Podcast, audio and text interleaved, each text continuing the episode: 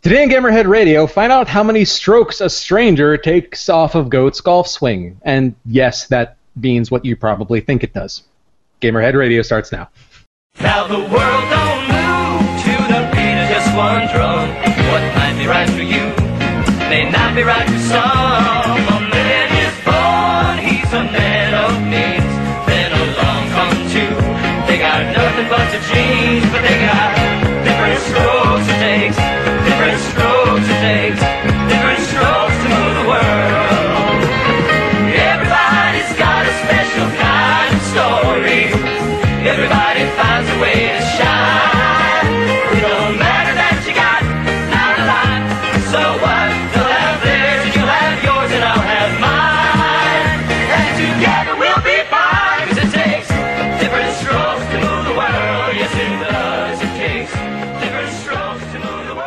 Welcome, ladies and gentlemen, to episode 174 of Gamerhead Radio. My name is Charlie, Technotronicorn Worthley. Candy Mountain, Charlie. I am Jonathan Santiago, aka Fallon Flynn. We're being for villains. Come on! I am heavily sunned goat. Lobster Goat. Well, Uh, got, got his once a year suntan. um, yes, Goat. Uh, in case you're wondering why Goat is a uh, uh, a particularly uh, well, he's not he's he's not roadie pale anymore. Um, That's there it is. That's the standard. That's the bar now. um, Goat was Goat was uh, watching the balls of sports, uh, give or take. Goat, isn't isn't that correct? Yes, I, I did a little sport ball. Yeah. Oh. Goat Uh, looking at balls is just another Sunday. Hey. uh, well, it's this, this is that podcast. Yes, it is. Um, so, uh, so uh, it is uh, it is June 26th, and uh, we are we are in the we are definitely in the aftermath of E3. Um, and uh, and uh, the, uh, the the most uh, well, so as, as far as like our last week has been, I'll go ahead and go first. I actually got to play video games, and it was glorious. Oh my god! but uh, so go you you you went to the sports balls. Aside from that, how was your week? Ah, decent. Yeah, we're we're getting uh, closer to the villains unveiling and all that stuff. So my my life's becoming a lot easier. So yeah, other than that, went to a White Sox game today because fuck the Cubs and um, got my ass torched because you know why not? But I go once a year. A friend of mine gets tickets and it's our it's our bro. You know the same the same four guys go every year, so it's like that whole like you know bro day out thing. Bro day. Okay. I don't know. Oh. It- it- Um, and I saw I saw the Sox won like by a, by a margin, so that's Yeah, that they, they, yeah they, they, they kick the, the crap out of the Blue Jays, so that's always good. Yay. Yay. Yay, go home team. Um, John, how was your week? I imagine Um, you're uh, I imagine you're you're practicing the crap out of your new material. Yes, it, it's been a very busy week, uh, a trying week, we'll say. Um, practicing a lot of the new material for the new show. Um, it this last rehearsal, it clicked, everything clicked into place, and everything is starting to sound like we want it to. So we've got two more rehearsals between now and uh, and uh, Saturday. And uh, I think everything will be fine and, and sound really sharp by then. It sounded presentable last week, but we don't want presentable. We want good. Um, so yeah, yeah, it's uh, it's coming together. Then um, I am simultaneously pleased and um, inconveniently dismayed to announce that uh, the Red Devil is no more. My car is gone. It died day before Oh, yesterday. thank like, the Lord. like like dead as in like uh, blew a head gasket at the side of the road and could not uh, could I had to walk uh, a mile and a half to get to work. So uh, That's that karma. was- yeah, that That's was for keep, that's karma Yeah. for keeping something alive too long. no. uh, Look, man, it uh, it served its purpose. It paid its dues, and uh, It finally And- checked out. and and I did get somebody to buy its remains from me, so I, I did get a little money for it. So is that at least covered uh, covered the expense of of At least you got a parting gift. yeah yeah. Um, so it's John- yeah, I'm glad- yeah I, I just want to say I'm, I'm definitely I definitely feel bad for you that you had to have that experience walking you know Uh-huh. walking to work and all that. Ah, whatever. However, It was a nice day. yeah, there you go. Yeah, yeah. Up, upside. Um, but uh, I, I promise you, this is for the better. Oh no, it is absolutely for the best. Like uh, I told Megan, like we weren't even upset. Like in that that moment, we were because Megan and Luca were in the car with me because Megan was going to take the car for the day. So She had to stay there and wait for the tow truck to come and get the car, and I walked a mile and a half with my son to work and took him to my office with me. So you know, we were just we were singing on the way to work and shit, and you know, he came with me, and it was Did fun. you did you carry him the whole way, or did he walk any of it? He walked most of it. Really? Oh, okay. I didn't. Re- I didn't realize. I didn't realize it was that mobile. We we go we do a lot of family walks, so he's he's quite a walking uh, little dude. You know, he gets around. So um, we we went to work, and then um, I told her I said the thing is that it the car can't hurt us anymore. It's, it's gone. It's gone. So we felt good about that, and we're currently looking around for uh, for something new. Um, but I will be without a ride for a moment, so it's kind of nerve wracking. So because I hate being cooped up. But other than that, uh, a little bit trying this week because of that kind of shit, and because I have a lot to do this week that requires the use of a vehicle, so I'm having to make some arrangements and do a little wiggling. Um, other than that, it was not a bad week. I uh, I stayed busy, did a little bit of playing this week, um, mostly just working on on pushing the show and new costume, new show, and selling tickets. That's it. I bought mine today. Yay! I was actually gonna. I'm, I'll talk to you about that after the show. I was gonna talk to you about that, but go ahead. Okay. Um, well, uh, but John, I, I have to say, I've, I've I've been to your shows. I've seen your wiggle, and so I think you'll you'll be just fine with rides. Um, but That took a turn. Um, did it though? Did it? Um, okay, so but bef- uh, so so that's what we did this last week. So um, uh, before we move on to what we've been playing, uh, coming out this week in video games, Tuesday, June 28th, Terraria is getting a release on the Wii U. Uh, Lego Star Wars: The Force Awakens, it's getting a release on everything. By everything, I mean PC, PS3, PS4, Xbox 360, Xbox One, 3DS, and the Wii U. So basically everything. Uh, a Boy and His Blob is getting a release on the PS3. Uh, the uh, game Castles is getting a release on the PS4. Grand Kingdom is also getting a release on the PS4 and the Vita. God Eater Resurrection is getting a release on the PS4 and the Vita. That Zero sounds like a fun game. um, little do you know, this is a typo, and it's actually Dog Eater Resurrection. Um, Zero Time Dilemma. I was about to say something horrible, but I'm gonna pass. Zero Time Dilemma is getting released on the 3DS, the Vita, and the PC. Uh, PC release apparently is June 30th. Uh, Prison Architect is finally coming out on the PS4 and the Xbox One. Grand Yay. Kingdom is coming out on the PS4 and the Vita. The Technomancer, uh, Goat showed me this game um, uh, this last week. I did, I had, I was not aware of it previously, but it's coming out on the PS4, the Xbox One, and the PC. Uh, I still don't know how that went under your radar. That is like Um, it's it, it's in your wheelhouse. Yeah, I don't. I'm not really sure either, other than the fact that it doesn't seem to be. Uh, it it seems to be under the radar in general because I, I don't. I, unless I'm misremembering, I don't think that studio has done anything else particularly noteworthy. Um, so, uh, yeah, They did, uh, uh, Bound by Flame. they did what? Sorry. Bound by Flame. Uh, game is not familiar to me. Uh, moving on, Seven Ways to Die. It's coming out on the PS4 and the Xbox One. Star Ocean, Integrity, and Faithlessness. It's coming out on the PS4. JoJo's Bizarre Adventure, Eyes of Heaven. It's coming out on the PS3 and the PS4. Full Mojo Rampage on the PS4. Heart and Slash on the PS4. Pharaonic on the PS4. Resident Evil 5 is getting a port over to the PS4. Uh, Why? be, be, because they were missing one. Um, st- uh, st- Steriden, S T E R E D E N N. Steriden is the best I can make out of that. It's coming out on the PS4. The Division Underground uh, DLC uh, is coming out on the PS4, the Xbox One, and the PC. And Ash is coming out on the 3DS uh, eShop. Uh, unsure if Hmm. that has anything to do with Ash from Pokemon, but I'm guessing not.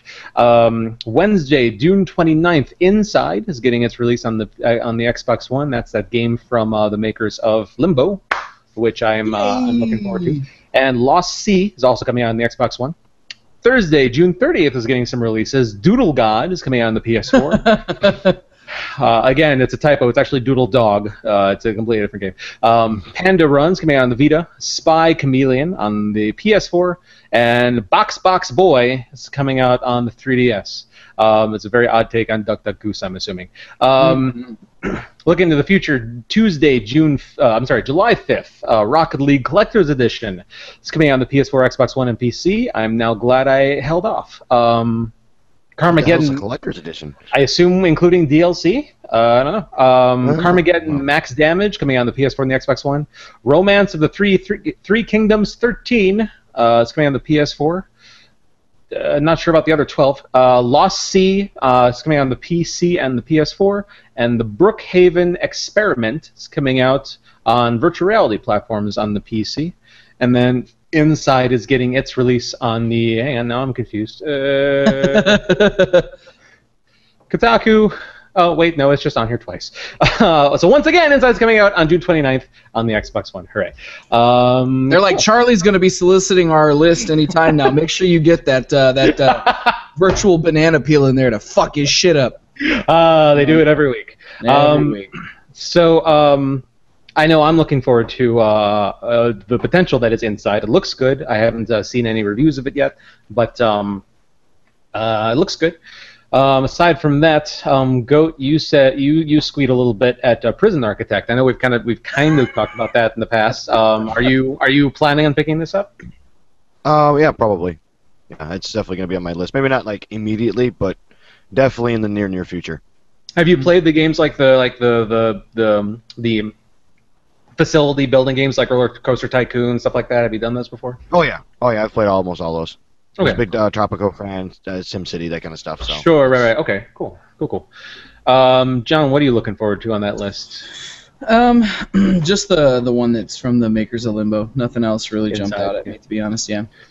Yeah, yeah, I'm with you there. I'm, I'm, I mean, I, I'm on principle, I'm excited about Lego Star Wars: The Force Awakens because I've loved all of the other Lego Star Wars games. Yeah. Um, and this one, this one looks pretty good, espe- uh, especially apparently because there's they wrote additional story for this game that isn't part of the movie, so there's like additional story content there, which I, I, I don't know that they've done before, so that's kind of cool. Um, the last Lego Star Wars that they did, uh, that was based on the Clone Wars, is actually one of our favorite Lego games. Um, but uh, but uh, the um, I'm hesitant on it though simply because like we've Michelle and I we used to play we we we played like the first like all the Lego games that came out up until uh, around the time where like Lego Lord, uh, Lego The Hobbit came out because then that came out and then like like three Lego games all came out like in rapid fire um, and we just sort of just stopped playing them for no good reason. Um, and uh, so even Lego Dimensions, I haven't gone back and touched more than more than. That surprises me because It you surprises me too, to be we were all perfectly honest. about that game.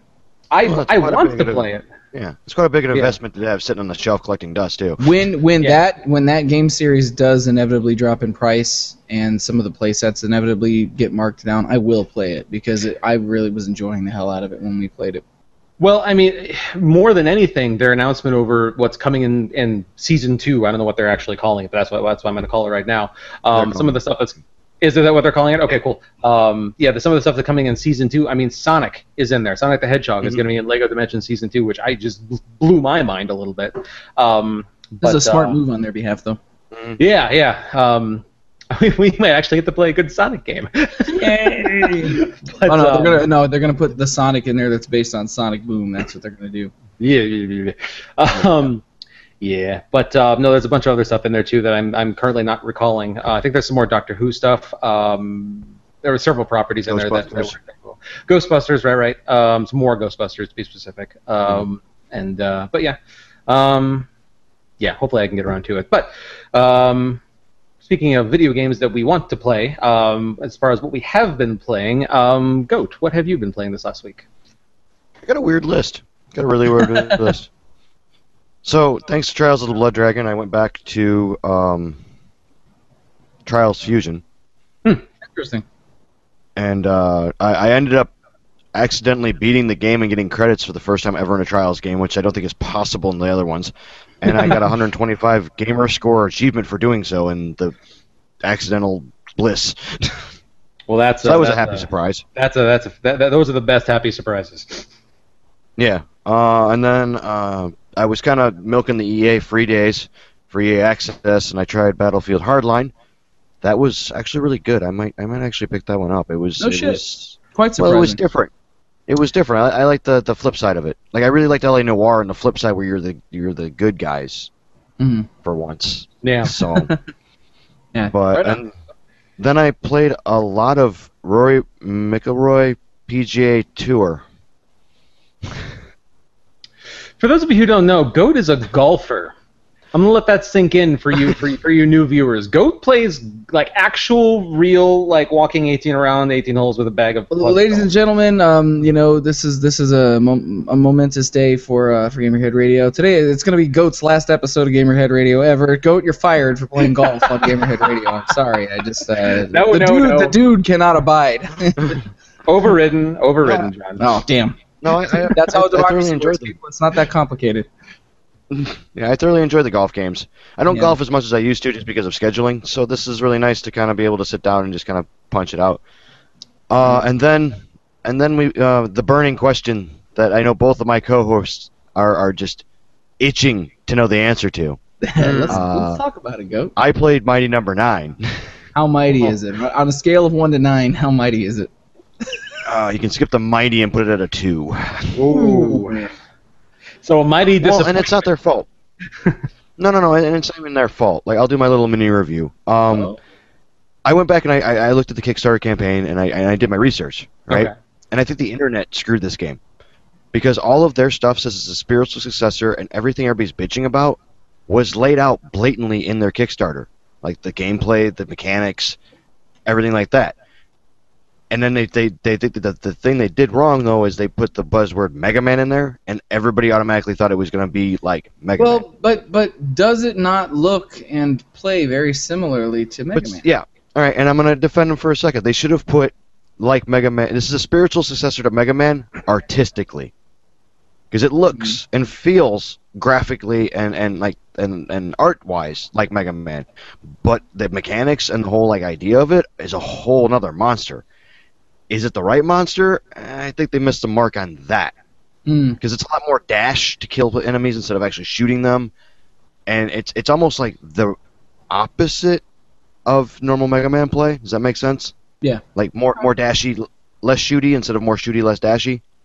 Oh, Yeah, I okay. It's it's and it's a funky mechanic, and it doesn't it doesn't transfer well. Hmm. That's my biggest complaint with it. How does it look graphically? Looks fine. Looks like um you know as close as you can get to a Capcom game without putting Capcom's name on it. I mean, it's not like you know blistering high color and all that stuff, but it's not terrible. I mean, it's no Witcher, but it's not supposed to be Witcher. What was the what was the retail cost on that for a physical copy? Uh, thirty. Was was thirty dollars too much for what uh, for what they were No, asking? I, I usually put ten dollars for because I got a physical copy, so I put ten dollars on there for packaging, just because. Well, they can p- charge you ten bucks for plastic because Yeah. they can. So I'd say I got twenty dollars worth of game. I mean, it's it's once you get the hang of it, it's it's as hard as a Mega Man game. Like there's some finesse and and and and some so you can't just blast through it on your first run through. They just you gotta you gotta kind of get the hang of it and start memorizing levels and stuff like that. So you, you- there's there's twenty bucks there. Now, Yeah. three years and four million dollars. I, I don't know where that really got sunk into it because it's not that blistering in in in in the dollar amount. So, I, you know, I think it just got overhyped. Can you can you in any reasonable capacity in in your mind fathom why it took so long for them to finish this game? Which was how long did it take you to finish? Most people What? are saying about four hours to finish the game. Yeah, yeah, it's about four four and a half. Is what Do I'm you- seeing. I haven't you- finished it yet, but yeah. Well, so there- um, hang, hang on a second. I, I have a que- I have a question because now I'm confused because you were saying that it requires some finesse and that the, the then that, that the difficulty level gets up gets up there. But if people are beating beating it in four hours, Yes, but Charlie, it takes a finesse and so, and I don't. Ha- it's if you play that style of game all the time, you'll fly Uh-huh. right through it. With any style of game, if that's your genre. The people who are already flowing through it, that's what they play. You gotta remember that. We're still in the the. I, I think the numbers we're getting for finish times is still in the hardcore gamer section of, of the genre. Does that make sense? yeah. Um, I I mean, what you're saying makes sense. I'm I'm saying like if we get a racing game, the three of us get a racing game. Flat out, I'll probably finish it first. John will finish it second, and you'll finish it third, just because that's the genres we play to. sure. Okay. Well, all right. So y your hours are going to be a lot longer because you're, you know, I jump into a racing game and I'm just like, oh yeah, it's this, this, and this, and you kind of have to fumble through it and get the gist of it. Does it make sense? Yeah. Okay. Yeah. All right. Yeah, yeah. Because I'm looking at I'm looking at howlongtobeat.com and only Mhm. Only six people have logged their time on here, so this is hardly the, the largest sample set. But their average on here is four and a half hours. Yeah, Um, and that's your hardcore game. It's your hardcore genre kids. quite possibly yes. So okay. So So so I mean, this thing's been out for what? I got it. Was it Tuesday? yeah, Yeah, it just came out. It's not even a week old. yeah, Yeah. it's, it's Five. It's five days, man. F- f- six people have beat it in five days. That's your hardcore gamer set. yeah. Okay. All right, fair enough. Um, anything else?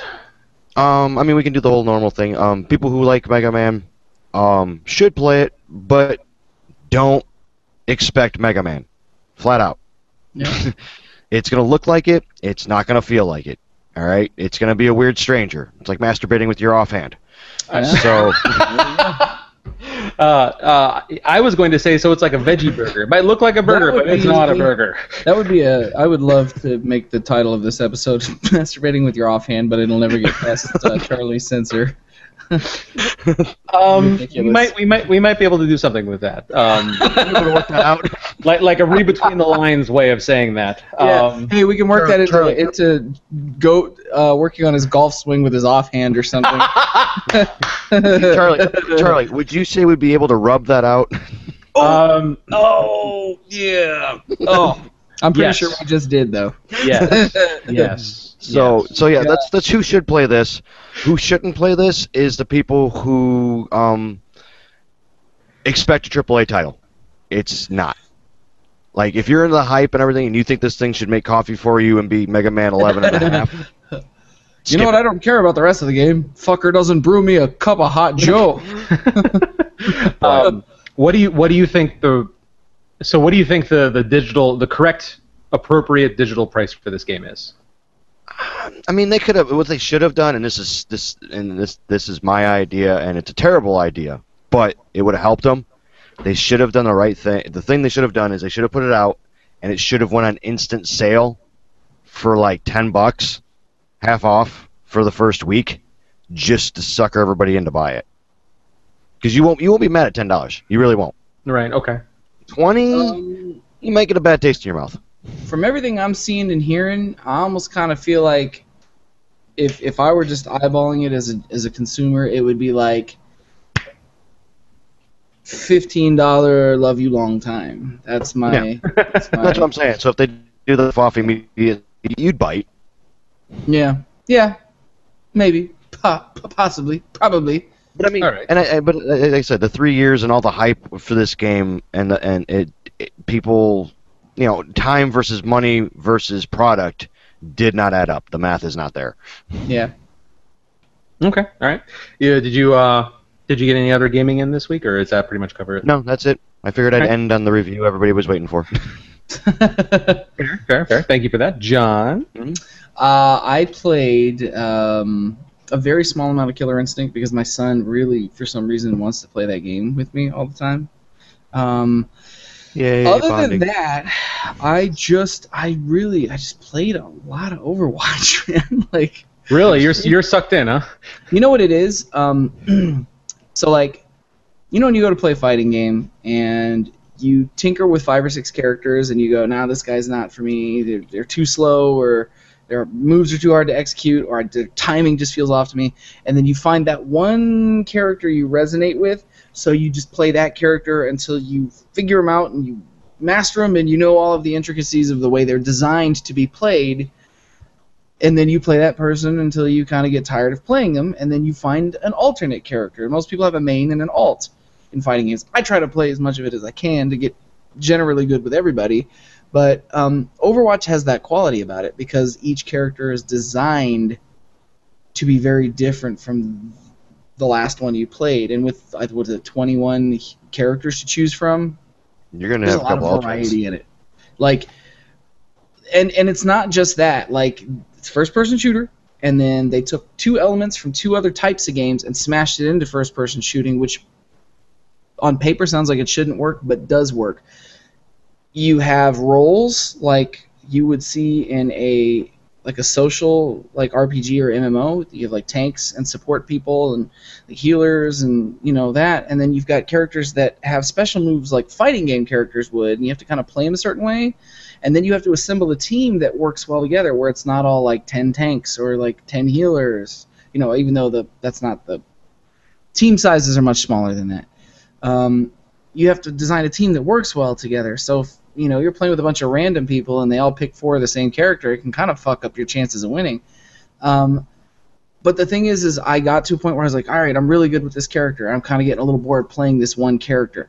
Let me pick somebody else, and I would just eventually get this vibe like, all right, I want to try this character because they're so different from what I just played, and it is drastically different, even though you're playing on same maps and stuff. So that game wins based on variety. There's so much fucking variety in the way that those characters play. And if you get good enough with each of them, you start to understand how they work playing against other people. So if I see a dude using Torbjorn, the little dwarf character that has like a buildable turrets, kind of like uh, the heavy in um, um, Team Fortress 2, and you can upgrade the turrets and stuff, that turret gets really obnoxious. So you I go in there with one guy, it doesn't work. Pick the a long range like sniping type character, take that damn turret out, and then take him out. Like you can switch between deaths on the fly amongst these 21 characters as needed, and so like other people on your team will switch too, and you'll kind of like adjust, and everybody finds like a perfect balance of how everyone plays together as you play. So I just got sucked into it, man. It's really good. You know, if you don't like competitive multiplayer shooters, it's not going to change your mind. Pro- maybe, probably, maybe um, but it's fucking charming and it's brilliantly designed and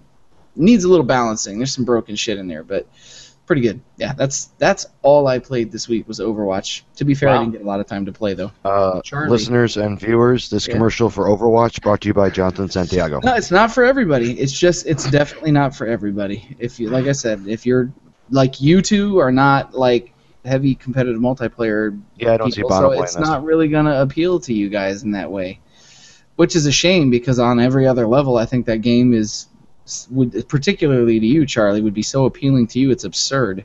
I I I am so incredibly disappointed that this game doesn't have any sort of like story mode. It, Like- it doesn't. I mean, there's a shit. You can just wiki all of the information for the characters and the lore. It's all there. It's all really fucking good and ornate and brilliant.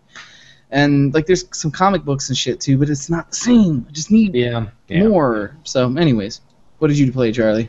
Uh, I well, like I mentioned a little bit ago, I actually got to play a lot. So, um, so briefly, um, uh, when we when we finished recording last week, I wanted to try and take advantage of some of the um, uh, the uh, E3 timed exclusive uh, demos that were available. Um, and so I went and I played um, the Halo Halo Wars 2 beta, Mm. um, and was quickly reminded why I don't play online multiplayer because I got. I, I, I got my ass so handed to me. It was it was it was so disheartening. Um, I I, ba- I mean like I basically got Zerg rushed. I mean like for, for lack of a comparison to anything else, just I have absolutely no I no comprehension over how like the the, the, the, the people that I was playing against uh, were were capable of of of building so many units so quickly. Like I thought I was moving at a pretty good pace, just like just like you know like hunkering down and building up my base and everything. Like I don't know I don't know how I, I don't know the the, the, the, the multiplayer proper way to play these games. Like uh, clearly, so um, I thought I was moving along, and then just like like like just massive armies descended upon me from the heavens, and I was gone. Oh my just god. it was it, was- it, was it was horrible. It was awful. Um, it did not help that my uh, that so like when you're when you were playing the beta, um, you basically got put into a two versus two match. It did not help that the other the uh, since I had played for the first time, um, it supposedly the game put us put me in with three other people who also basically had scores of zero in the game. So we uh, I, I had hoped that we all three of us were newbies, um, except a like I said, the, the, the at the very least the two people I was playing with have clearly played um, RTS games a lot and and and knew what they were doing enough to be able to do this. And it did not help that my partner quit like five minutes into the game. Apparently, it was Oh, not for him so so so yeah, I was, I was left high and dry, and it, it, it was not good. But um, so I'm I'm I'm I, I'll probably like rent that one to go through the story, but that will not be a purchase for me because I'm I'm sure that um I'm sure that a lot of the a lot of the you know development time is going into the multiplayer side of things, and so I'm sure the the the presumably sixty dollar asking price will not be worth a single player ca- campaign ca- single player campaign alone. Words are hard. Um, uh, and then I also played the demo of Doom. Uh, game is beautiful, uh, like like grotesquely beautiful, but beautiful. Um, and uh, I'm interested. Um, uh, Goat like you, but through different means, uh, because I picked it up when it was on sale for like four dollars and fifty cents a couple weeks ago. Uh, I also started Battlefield Hardline. Um, The uh, and I agree with Goat entirely. It is a com- I, I'm I'm I'm kind of shocked that this game doesn't seem to have like as done as well as I think it should have. Everybody seemed to think when it was reviewed that it was just a lazy copy paste attempt on just capitalizing on the engine that existed from Battlefield 4 and was just like a lazy. Uh, and a lot of that you got to understand are the hardcore people who play the multiplayer for these games. Okay, well I, can't I can't I can't speak to the multiplayer, but the single player. to the multiplayer from Battlefield 4 and 3, but the campaign Yeah, is so much better. Yeah, because it's there's so many things that are different about it. Like it's like Goat said, the fact that I mean, like you're always playing the quote unquote good guys in, in you know in the in in these Battlefield Call of Duty games, or at least everybody thinks they're the good guy. You know, every you know. But um, but like you're playing like police officers, and so like you're going after criminals and stuff like that, and just a lot of the game mechanics where like you have to like literally like sneak up at people, flash your badge, and say like freeze to get them to put their hands up, and then you have to keep your bat your gun trained on them while you get behind them and like handcuff Yeah. them. And then if um, Oh. um, if if you if you are holding up multiple people at the same time and you're focused on one, the other one can start to slowly go for his gun. And if you don't, if you if you the player don't actually see that happen and like put your gun on him to get him to put his hands back up, like he'll get to his gun and start to shoot at you. So you have to, it, you actually have to like play the part of a police officer. Like there's so many things that are different about the single player campaign Yeah. that I um I'm surprised it didn't do better. I mean, like if These were all things is that I bad- really agreed agree with you on, and and I remember talking about when I mentioned it originally on the show. Uh, Oh, that's right. at the Yeah, end of the year. It's it's just it's a That's it's what a, actually got me in, interested in it was John's little review. Although after Charlie just told me how that works, I uh, apparently have been policing wrong. um, I'm If gonna. only I'm the gonna game assume- told you how to do these things, which it I'm does. gonna. I'm gonna. Oh, I- I- I mean, I thought they were just suggestions. I thought I they thought were, they were suggestions. They were just like, here, you could, you could show your badge, and I'm like, Dad, Dad, you broke the law, asshole. I mean, you can't you can play that way, but you get better scores and everything if you actually arrest Mhm, people as mhm. opposed to shooting them. True, true. Um, um, But I'm saving, I'm saving space in our jails. And and you're, you're doing the God's work, Goat. Good job. Um, so so there's that. Um, I uh, I finished the campaign of Trials of, of the Blood Dragon, um, and um, uh, I mean, you go you you said something you, you posted something about it on on uh, on on the social medias um, when you were playing through it that I can't agree with more, and that it, it was something along the lines of like I love. I love stories in games when if you try to explain them to other people, they won't believe you or something like that. Like it is just Oh, yeah, it was the, uh, I love games that when I tell you the story, you won't believe me. right. Yeah, yeah. I get tell you the Um, verbatim, and you still be like, no, that's not it. yeah yeah like that can't be right yeah no it's um it's it's just so so just bonkers off the wall crazy like it's um you know i crazy. Yeah, no no absolutely like absolutely um i'm i'm not of the type of player to go back through and try and get like you know a's on all the courses or whatever e- if that's even the highest score i don't even know um A pluses. a pluses. Okay, yeah, I'm not. I'm not the kind of person to go back and want want to like perfect my run through every course. Like some of those courses, like I died. Like I got F's on, like because like I died so many times trying to get through certain sections. Like, like but I don't care. I mean, I, I don't care. I mean, It's like a I, trials game. That's that's part Yeah. of the trials. Yeah, yeah, it comes Well- with the territory. has there been a trials game before that has plot like this one does? No, that's threw me way off. Okay, so so so, and that's why it interested me. Like like the other trials games, like like with Evolution, for example, that's the one where you're riding like the unicorn or whatever, right? Yeah, you can do that. That's Fusion, one of the packs for Fusion, yeah. Backs of okay, so Yeah. I I mean like I think that's that one- the all maxed out pack. Okay, that's um yeah that one interested me just because it looks crazy, but y- you It guys is. know me. Like I don't if it doesn't have story, it, it's hard for it to hold my interest. Now that I've gotten Mm. through the story, like I, I'm good. Um, so so that being said, I, I don't know if if I if I had the choice to do it all over again, I don't know that I would have bought it right, right out of the gate. I probably would have waited till it was on sale, just because a lot of the value of the game I'm not going to take advantage of. Um, but putting that aside, I, I it was it was a it was a great playthrough. Like it was it was a lot of fun to play for sure. Um, sometimes think they give you tear your $15 hair out story. fun, but fun. What's that? I, I, I think they gave you fifteen dollars with the story. Yeah, yeah, yeah. uh, Okay, I'll agree with that. Yeah, that it's um. I had forgotten it was 15. For some reason, I thought it was more. Yeah, 15 bucks. I'd say is definitely a fair price for that game. So I take it back. That, it, I I wouldn't change a thing. It was it was good job. Oh, yeah, there was, yeah, there was definitely some parts where I got to where it was like uh, 200 and some odd resets, and I'm like, this is an F. This is such an F. oh yeah. Okay, so it wasn't just me. Good. yeah. um, yeah, I could, I could, I could start talking about some of the, some of there, there's, there's certain little, little, little pieces that I remember were just like so beyond aggravating, but uh, I won't get into all that. Um, briefly, um, I had forgotten that I had purchased Unravel when it was on sale like a couple months ago. Um, and so I started that, uh, only started it, but um, so I, I can't really talk about it too much, um, just because I wanted to get a little taste Pretty, for it to it? see what it was like. It's gorgeous, absolutely gorgeous.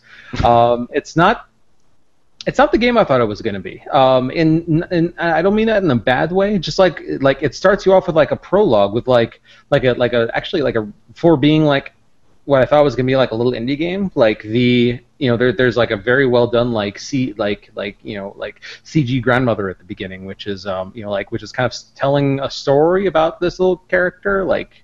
He's. Uh, I'm not. I feel like there's going to be a story that involves her as it as it goes. Go. I know you played this. How far did you get in it? Did you beat it? Oh no, I got about. I gotta get back to it. I'm probably half, about halfway, maybe a little bit more through it. Okay. it yeah. Um. There, there's a, a whole story that does uh, unfold around a lot of things. Okay. Yeah. but It's, it's, one it's of those weird. It's one of those weird journey games. There's actually no like audio. It's all like pictures It is- and. It is very quiet. I noticed that. Yeah. Um, but I um, started playing it on a. They had a free weekend for it. Hmm. Um, it was about a month ago, and I, I started playing it. I got about about 40 minutes into it, and what very little I played, I liked. It's very pretty, very nice looking game, kind of relaxing. Wait till you get about halfway through. Oh, okay. The relaxing yeah. kind of wears off. yeah, according to uh, according to Xbox Live, I played it for 16 minutes. So yeah, really just scratched Whoa. the surface there. Yep. That's just lot. wanted a taste, like like I said. Just- I, I was mostly out of surprise, like, oh yeah, I, I own this. I forgot I own this. I, I should probably play this for a minute. And yeah, but every was, once in a while with shit too. I know the feeling. I think you'll enjoy it, Charlie. It's definitely up your alley. It's uh, it definitely, it's it's the limbo kind of side scroller puzzlers Yeah. you like, yeah, yeah. but it's it's different. Cool. Yeah, no, I'm I'm I'm I'm I'm I'm looking forward to playing it uh, for sure.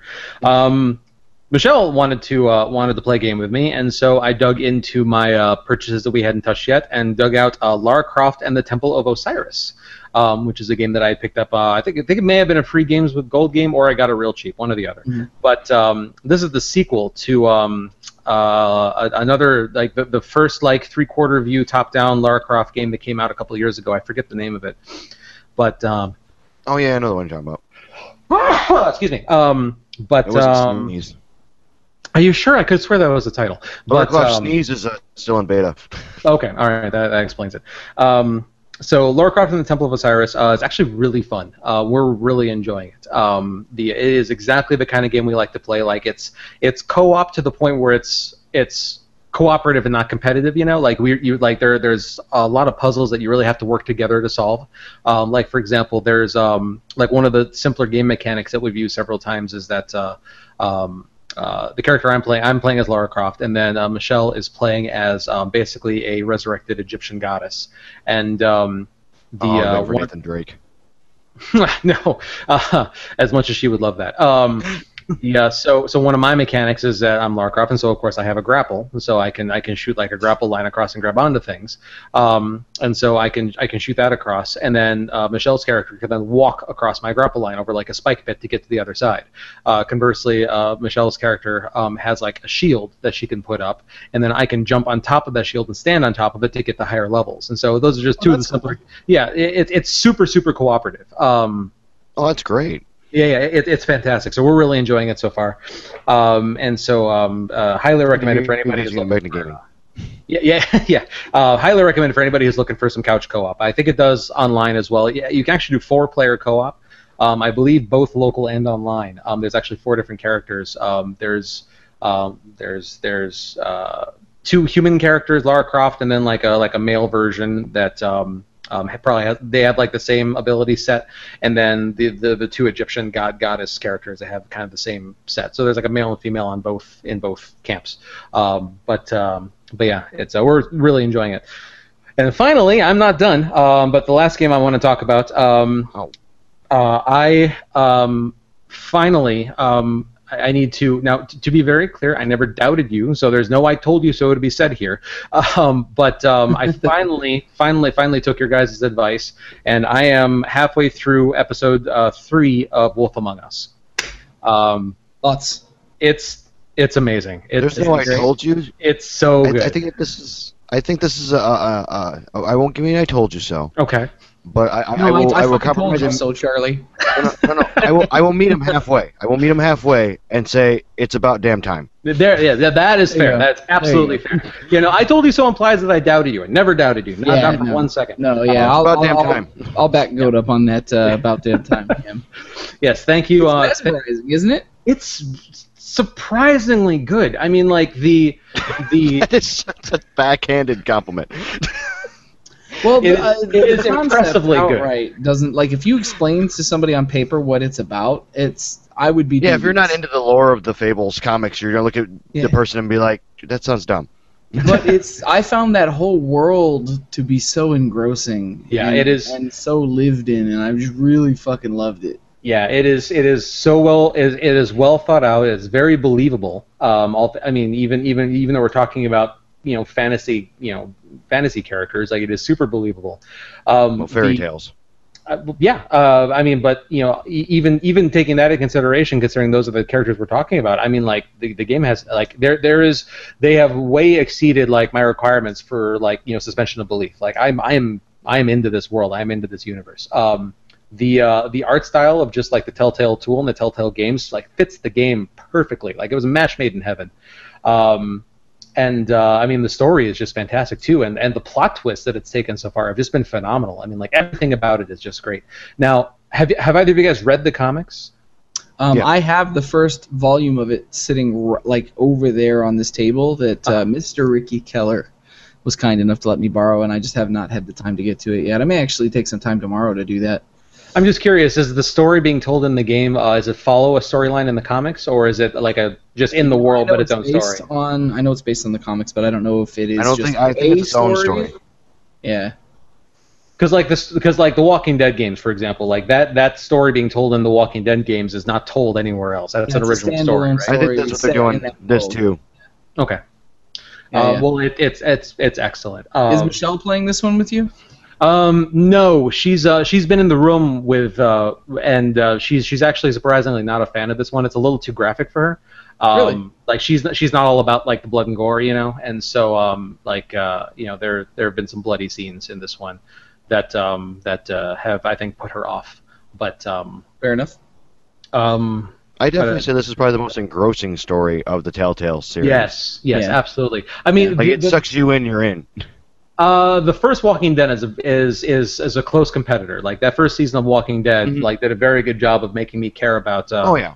uh, Clementine very very very quickly. Um, but uh, this is right up there for sure. Unpopular opinion: I might be the only person on the planet that thinks that that first season of Walking Dead was incredibly underwhelming, and I might be the only gamer on the planet that thinks that Clementine is a shitty character. Uh, I, I don't know about only, but def, uh, I, I, I, I, know I'm in the minority on that. I, Oh, that I works felt I felt That nothing works out. for that character. No, that That's works out me. because um, I could care less about Overwatch. So Yeah, yeah. All right. Um, and then um, I'm, I'm I'm looking at my I'm looking at my Xbox Live app here, and so you know, just help me remember all the games that I played. Of course, that's not going to remind. And I that's just a remember. great problem to have. Yeah, um, and uh, it, it really honestly is. But of course, this uh, I almost forgot because this app's not going to remind me that I also played some Uncharted 4. Um, Mm. And uh, uh, Yeah, oh my god, One tells you you're playing Uncharted 4, you have problems. that, that- yes, that that's well. oh, actually, no, that would be fantastic. I, I they might have problems. I would be great. um, but um, yeah, no, uh, my uh, that game is so good, so so so so so so good. I mean, like they've every it's.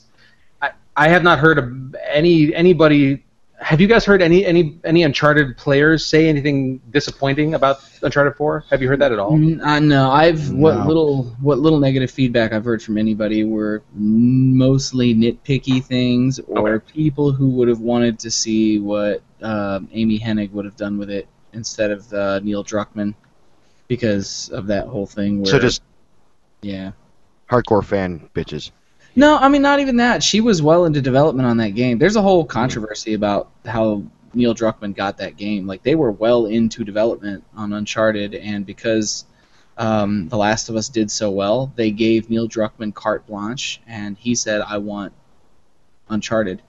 And they were like, "Well, it's already in development. You know, Amy Hennig's directing it and producing it." And he said, "I don't care. That's what I want." So they they actually forcefully removed her from the production of the game she was working on just because he wanted it. And a lot of people were really pissed about that. They thought it was just you know bad show. Um, I and I'm inclined to agree, but he does make good games. They both make good good games. That's the thing, and uh, that's how she ended up on that new Star Wars title, untitled Star Wars game she's working for. Is she was displaced from Uncharted. So people, there's more of a not not like a fanboy fangirl bitching thing, so much as a like just a curiosity of what it would have been because she makes really great games too. And from what I understand, a lot a lot was changed uh, and or cut and edited um, when Neil Druckmann came in. So I don't know. The what could have been is I guess not important because it's a widely reviewed, well reviewed and liked game. So Yeah, the um, there there's a scene very early on in the game where um, there um, it's basically uh, Drake and um, I forget um, his uh, his his female companion's name, um, the blonde, but um, uh, Elena. uh, yes, where they're like they're like they're like living together. Um, I, I don't recall if the game mentioned their relationship status, but they're but they're living together in the game. Um, and there's just like a conversation that they're having where they're sitting on the couch, just like having dinner, talking. I saw this scene. It's really Yeah. good. It is so well done. It's I mean, really like really good. there were some moments where I forgot I was watching a video game, and I know that's Yeah. kind of a cliche thing to say, and like it's been said in the past about other games, but I mean, like this is just uh, the further the further example of of you know, you know, just uh, how how games can be absolutely just as engrossing and believable as any other art form, and so um, it's just super super super super well done. And I I- have to mention in this scene, I'm sorry, mild spoiler if you haven't played the game so far, but it's not anything plot related. The fact that in the course of this conversation that, that you two are having, um, you basically get into argument about who's going to do the dishes, and you settle this argument by Drake trying to beat her high score in the first level of Crash Bandicoot on the PlayStation One, and, and you, the player, actually play in game like oh, that's so like- smart. like- that's like- so like- clever. like yeah, actually play Crash Bandicoot like in screen now. I did not beat the high score. I don't even know if it's possible to beat our high score. I, I don't know how the that, that section is that's designed. amazing, but man. don't care. It was so good, so well done. I mean, like everything about the game is perfect so far. Um, but yeah, th- those are those are all of the the almost dozen things that I played this last week. Uh, so with um, with all of that being said, let's go ahead and move on to the news. So, John, uh, what do we have for news this week in video games? A uh, mixed bag of goodies for you this week. Some of it, uh, some of it lean and laid back. Some of it uh, dead sexy. So let's uh, let's get underway with this whole news business here. So um, there's a there's a game that uh, that came out not too long ago called uh, Hadean Lands. Um, it is a, uh, if I recall correctly, a PC title. The developers for that uh, for that particular game released a piece of DLC this past week that had people's mouths agape. Um, you know, when you talk about expensive, overpriced, or ridiculous DLC, most people will reference a couple of things. Back when uh, the sort of the first quote unquote microtransaction was Elder Scrolls Oblivion's horse armor. That was absurd. Like, I'm not going to pay three dollars for fucking armor for a horse. And then everybody bought it and kind of kicked off the microtransaction revolution. Well, this game seems to have dethroned the Elder Scrolls for most insane DLC ever. The game, Hadean Lands, comes with DLC that is 27 euros or whatever the hell they're going to be now, probably the pound again. We'll see. We'll talk about that later, actually. Um, which equates to roughly uh, a little over $29.70. This one piece of DLC is tw- 30 bucks US. It is a single piece of paper. It's a PDF. It's a download. It's a one-page PDF download that you pay 30 bucks for. That is a certificate. It's a certificate, and I, I'm going to screen share in just a minute so you guys can see what this this thing looks like. Um, but I, I don't even know how to explain it. So a lot of people assumed that this was going to be a joke of some sort, that that it was that it was a hoax. The developers responded by saying that it, oh, it is a joke. It's totally a joke. It's totally a joke. But you can pay the thirty dollars for the DLC, which to me makes it not a joke. If you're if you could charge people for it, so they actually had to put out an FAQ. Some of the questions on the FAQ are as follows: The DLC is just a certificate, really? And they say yes. You get the certificate in PDF format, and what the heck? I'll throw in a JPEG too. Cheeky assholes. Uh, does it unlock new puzzles or rooms or other game content? Nope. Just a certificate. That is literally what the FAQ says. Where? Look in the certificate folder in the game directory. See, actually, have to after you download it, it puts it into the game's uh, you know directory file. Um, I don't need to buy your silly certificate. I can just make that promise for free, and I'll show you in a second what promise they're talking about. This is their they're backing it up with this. Absolutely, but it might be easier to stick to the promise on the certificate once you've laid down some cash on it. Just a thought. It's up to you. And then they're going, you know, there's a few other things in there that uh, that that are on the FAQ that they talk about it.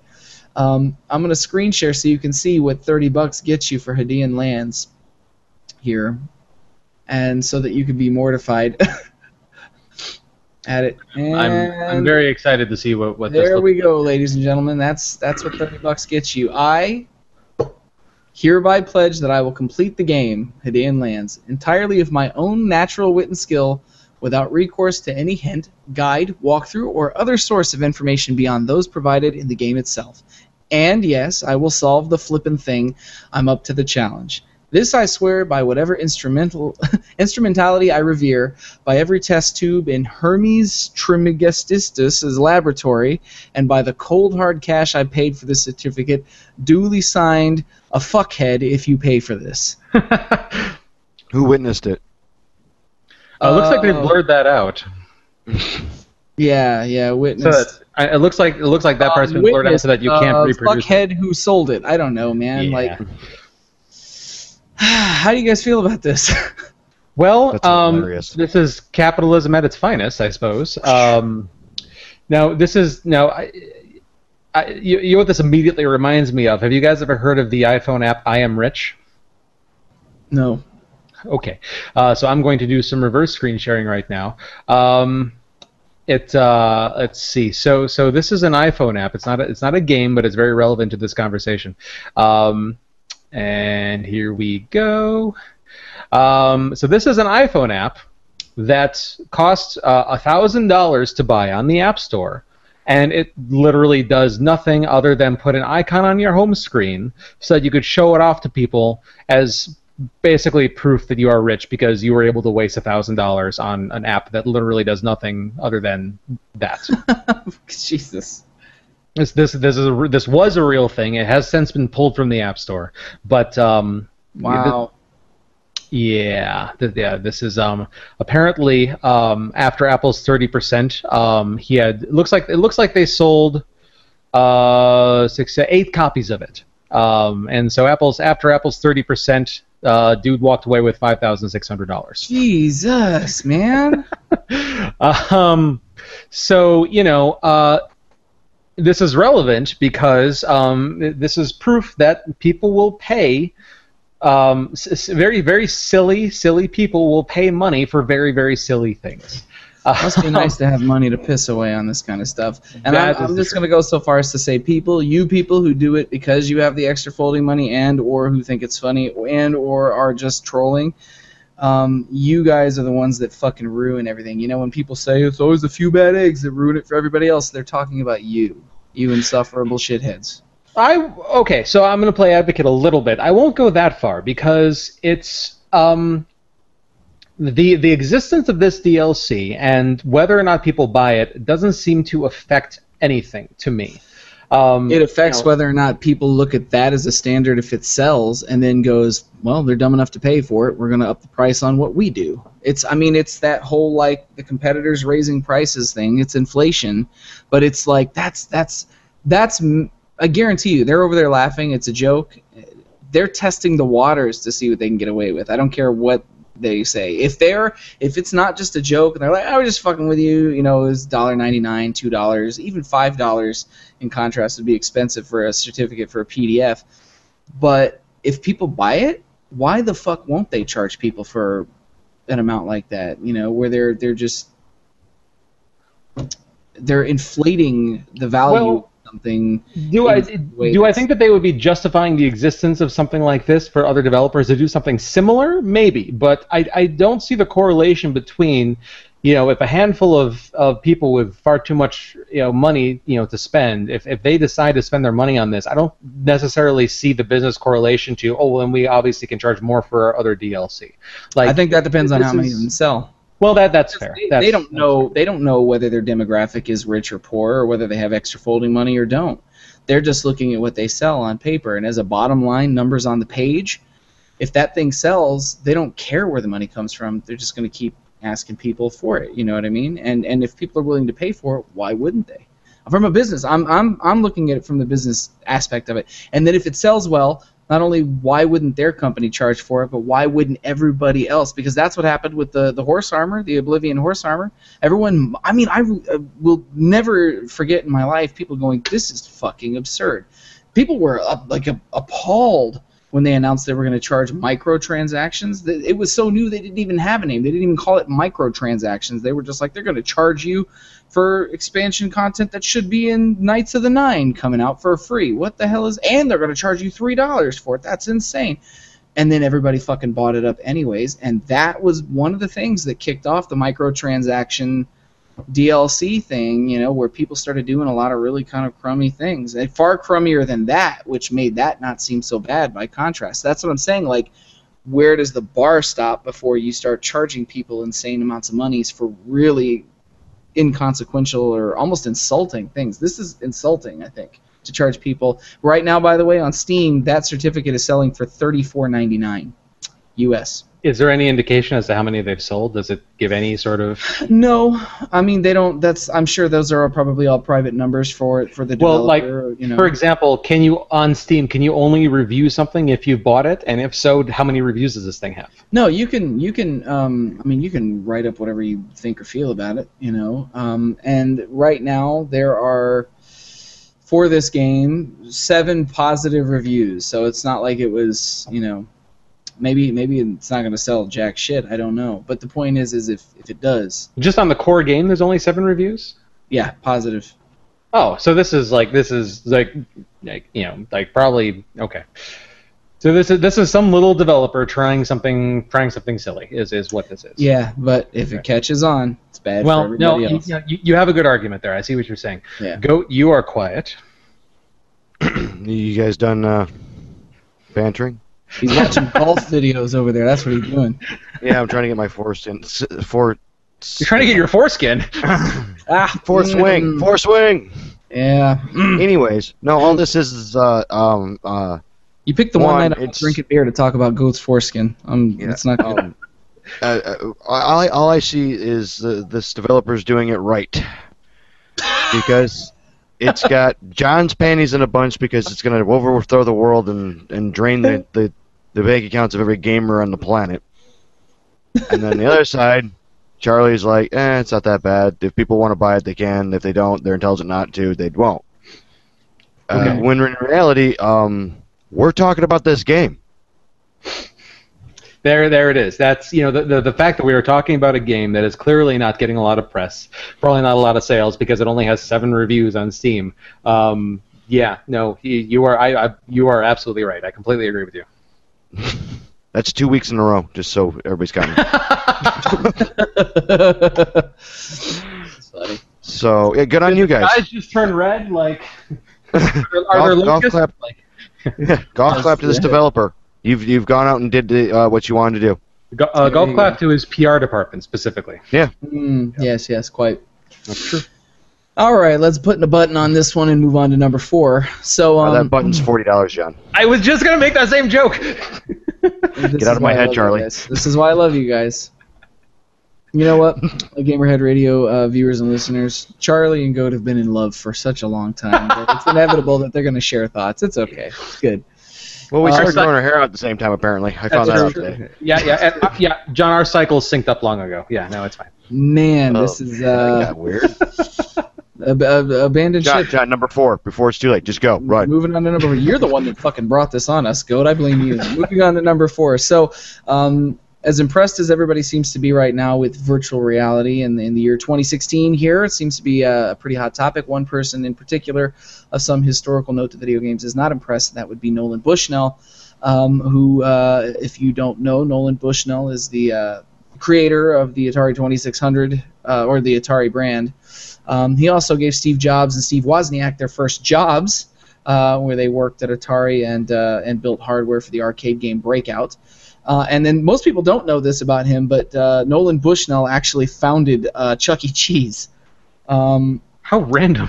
yeah, isn't that bizarre? Of all the things that he's done, he he sat down and did a, uh, a a really really extensive interview with VentureBeat. So I'm not going to go into the entire thing here because it's far too long. It was a, but it is a damn fine read, and I recommend that after you listen to the episode, you look this link up in our news section on GamerHeadRadio.com attached to the show, and and find this link and read this interview because it's actually pretty interesting, uh, a perspective to get from somebody who's been such a, a long-time legend and contributor to the history of video games.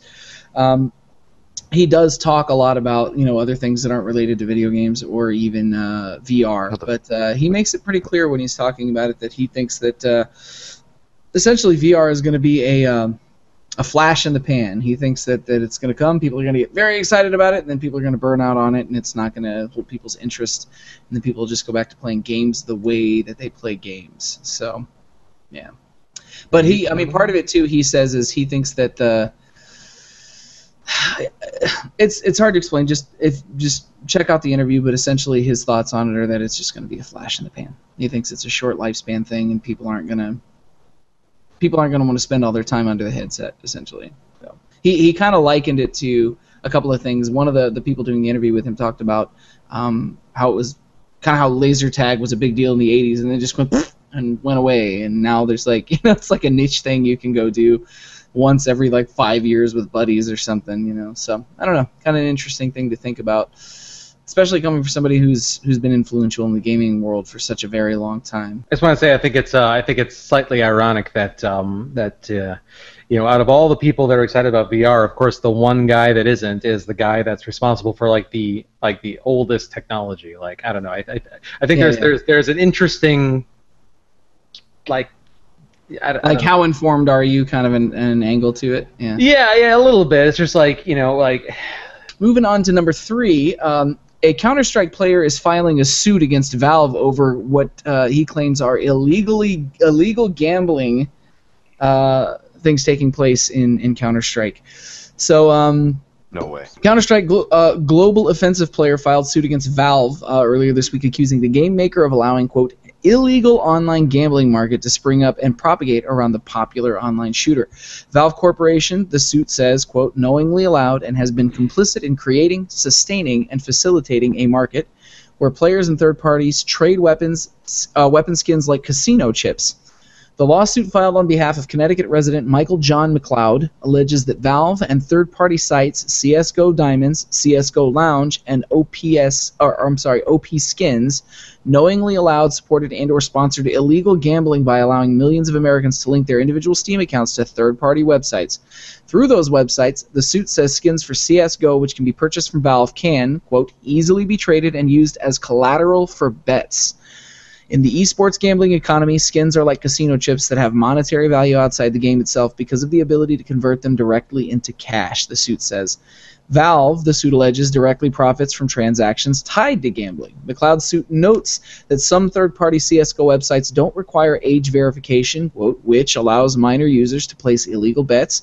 In his suit, McLeod cites uh, a report from Bloomberg about teenagers gambling on Counter Strike skins, reportedly part of a $2 billion business behind the scenes. People buy skins for cash, then use the skins to place online bets in pro CSGO matches, Bloomberg reported earlier this year. Because there's a liquid market to convert each gun or knife back into cash, laying a bet in skins is essentially the same as betting with real money. McLeod says he purchased skins from Valve, gambled them, both as a minor and later as an adult, and lost money. The suit is seeking class action status. In sum, Valve owes the league, uh, owns the league, sells the casino chips, and receives a piece of the casino's income stream through foreign websites in order to maintain the charade that Valve is not promoting and profiting from online gambling like a modern-day Captain Renault from Casablanca. Casablanca the suit alleges. Uh, that's fucking ridiculous. Uh, the most, uh, the mo- that most of the people in CS:GO gambling economy are teenagers and under 21 makes Valve's and the other defendants' actions even more unconscionable, according to this uh, the suit. Um, it goes on a little bit more. Um, to give you an idea, though, because I know you guys are not neither neither PC gamers John. nor what's that? Can, can, can I interrupt you for a second? Yeah, please do. Just for a second. Um, it sounds like this guy lost a lot of money and his butt hurt. Well, I, I can tell you from experience. You're not wrong about that. I think this guy's being a little absurd, but he's he's also not. Wait, you've been incorrect. butt hurt in a casino before? Is that what you're No, trying to get at here? actually, I don't. f- Short, short anecdote here. I don't. I don't gamble. I used to work in a casino, and I don't gamble because I know a lot of it is just absolutely, especially slot machines Entertainment. are so fucking rigged. Um. Anyways, in this instance, I I play Counter Strike Go. I used to play a lot of Counter Strike Go with uh, group of people I play on PC with, including Carlton. Um, Well, this is already getting bad. it- it is it is absolutely there is a really negative thing that surrounds Counter Strike. It's got that esports like shitty player attitude, but C- CS:GO is kind of like when you watch pro poker matches. There's like this grimy, slimy, greasy layer of negativity around like pro poker matches. It's kind of the same thing in CS:GO. There is this thing that they're alleging exists does exist. Whether or not they'll be able to make anything, you know, palpable out of it, I don't know. Who knows? It's kind of absurd, but it's definitely a thing that exists. What are your guys' thoughts on this stuff? Let them be.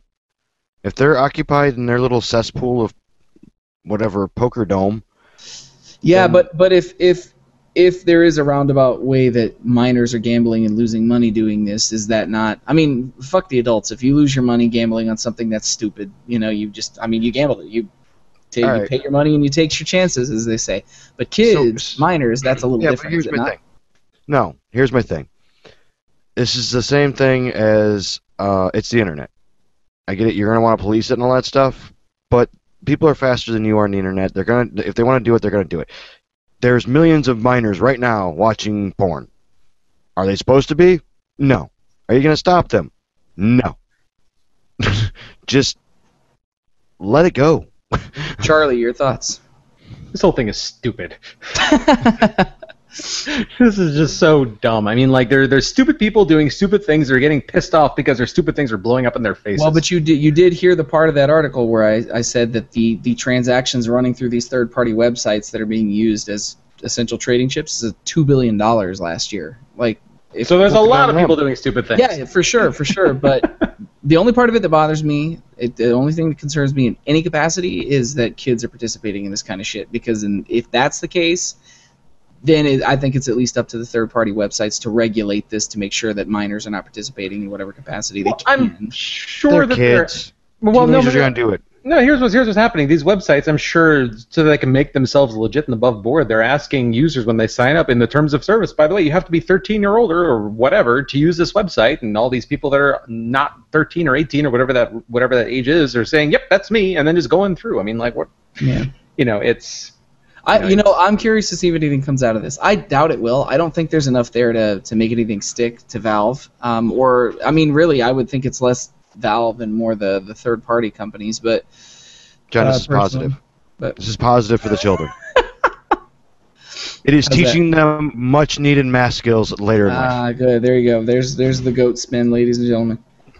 Goat Goat's gonna be running an illegal gambling ring somewhere in Taiwan, and he's gonna be like, I was just teaching the kids how to count. I swear. My thing is though is like when we were kids, we were watching scrambled porn. We were doing it. That's part of being a kid. This is just the Oh, I'm not. rebellious kids. I mean, the kids are gonna do kid shit. I understand that. Yeah, I guess it's let 'em- I'm just- curious to yeah. see where it, where it lands, if anything at all. All right, though, moving on to number two for the week. So Oculus is no longer going to charge, or is not, no longer going to block Rift games from being played on the Vive. So um, up until recently, um, I mean, as of like this past week, Oculus would not allow Rift games to be played on the Vive. Period. That's dick move. Well, I mean, I understand they're trying to make sure that things stay relatively proprietary. They're trying to keep things isolated, so I understand it. So they're trying to build a platform. Yeah, essentially. But but you VR is a platform. you it, essentially they were looking at it as a form of, of digital rights management. You know, um, Yay. yay! Everybody loves DRM, don't they? Um, so in order to kind of overcome that, they said that they're just going to make it so that anybody can play their games on the Vive. I, I think, personally, I think this is probably a tactical decision to make sure that it doesn't hurt the very young and very fragile ecosystem of virtual reality while it's still in its growth. I perfectly Yeah, fully expect that if it grows to a certain point, they're probably going to go back to policing it a certain way once it's installed. You can't do console exclusives when there's only two consoles out on a very, very new platform. You guys Mhm. have to work together, it all has to be multi-plat. You Yeah. can't alienate anyone because all you're going to do is alienate yourselves and bury yourselves. Yeah, yeah. Yeah. Well, I think some of it too is is like uh, since both the headsets have been released, you know, people on, you know, on the PC have been doing what they do, which is trying to find a way to crack it and get around it so they could use their preferred headset for whatever it is they wanted to use. And um, there were a couple of people, I guess, that were in the running in the lead to kind of be the ones to crack it. And I part of it they're saying is is that this is a response to those people and saying they're going to crack it anyways. We might as well do it ourselves and get the brownie points for making it look like we were being proactive for the community. You know what I mean? It's stupid on their, their part, anyways. PC guy people, are like that's what they do. Like that's Mhm. their hobby is to crack it and make it accessible to everything. whatever. exactly, Just- exactly. you should have just put it out there. It's on PC. That's the platform. However, you, whatever you plug into it, i it's it's your PC. Like whatever. It, Polygon originally uh, reached out to uh, Oculus to, to kind of get their opinion on it because when they when they it came out with their 1.5 update, but it was not really discussed in the patch notes. They just kind of did it quietly, and of course it was noticed fairly fast. So when Polygon reached out to them, they did say, "We continually revise our entitlement and anti-piracy systems, and in June." Update we uh, in the June update we removed the uh, removed the check for Rift hardware from the entitlement check uh, we won't use hardware checks as part of DRM on PC in the future. Um, Oculus uh, did say that they're going to try to try to keep software secure, though. We believe protecting developer content is critical to the long-term success of the VR industry, and will continue taking steps in the future to ensure that VR developers can keep investing in groundbreaking new VR content. Uh, I don't know. I think this is kind of a cool thing that they did this. I'm glad that they didn't keep DRM, keep Vive users locked out. You know what I mean? they almost No. pulled an Xbox. Yeah, uh, no, I'll, I'll agree completely, John. The um, the way that I also see this is that you know VR, like when it comes to these, you know that you know these these expensive VR headsets, they are well, you know they're they're expensive, and you know the um, I, I think what's probably going to happen is is that you're going to have some players come in with with substandard solutions now that um, you know just just trying to get in on the market. They're, the headsets are not going to be as good, um, you know, but they're going to be basically lower level you know, points of entry into this ecosystem for people, and that. By allowing that to happen, while it may cannibalize some sales off of like the actual uh, you know Rift hardware itself, it's the the benefit there is that it's going to just further justify the VR ecosystem as a whole. Because right now, I think that the biggest risk that that that VR headsets have have to worry about is just VR falling off as just a trend, you know, Yeah, uh, as, as a exactly. fad. what And- what, uh, what Nolan Bushnell is talking about.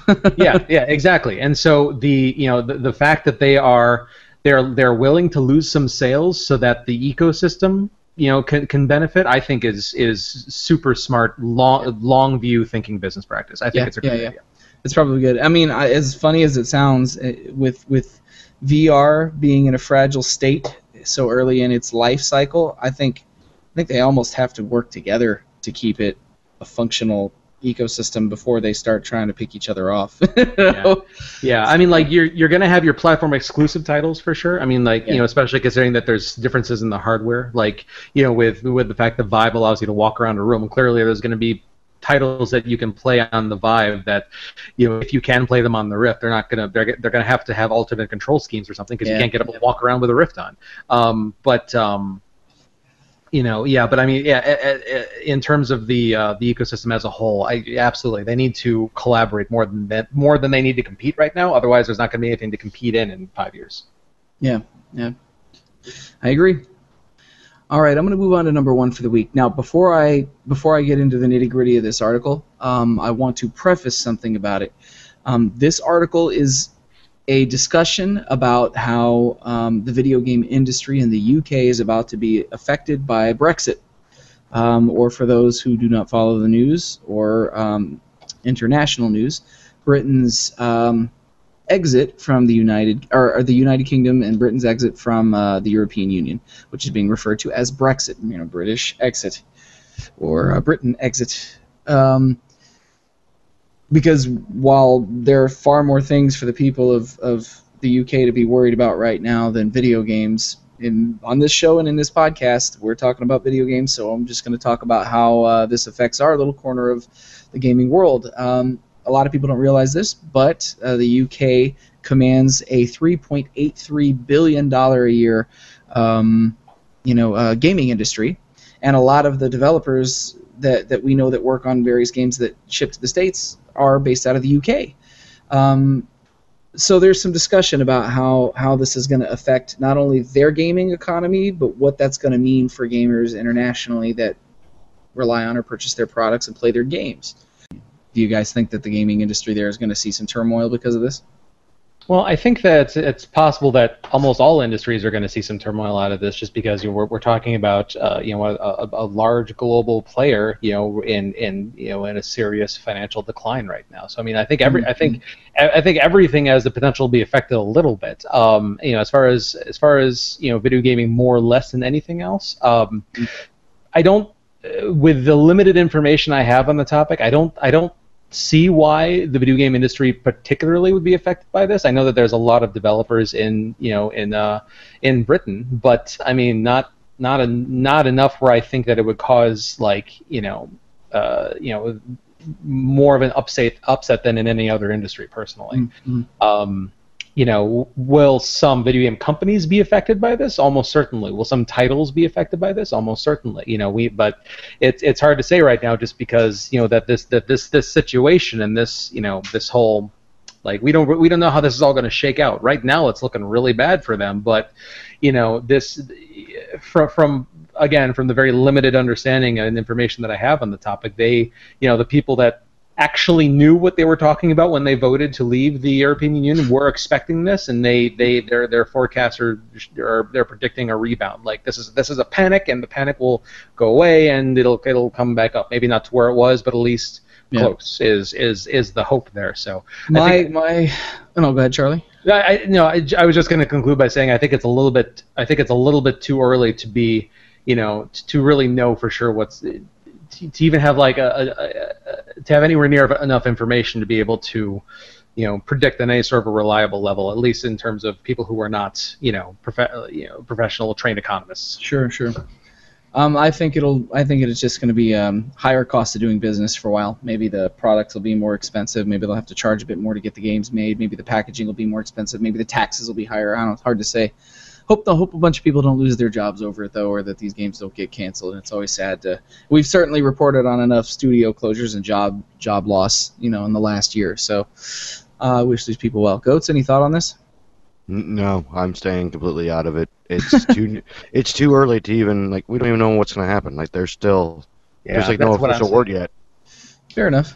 That's Um, right. That that that was it, man, for the week for news. I know a little more political there, but uh, you know that's something you don't think about whenever these economies change or something goes crazy. You know, it does affect that industry, and gaming's huge everywhere. So I thought it would be uh, prudent to talk about. If anything else comes of that, or if there are any adjustments to that story, I'll I'll uh, keep everybody updated on the show. But uh, that was it for the week. So Charlie, um, Yes. I do believe that we've got uh, we've got a feature to talk We- about this. we do.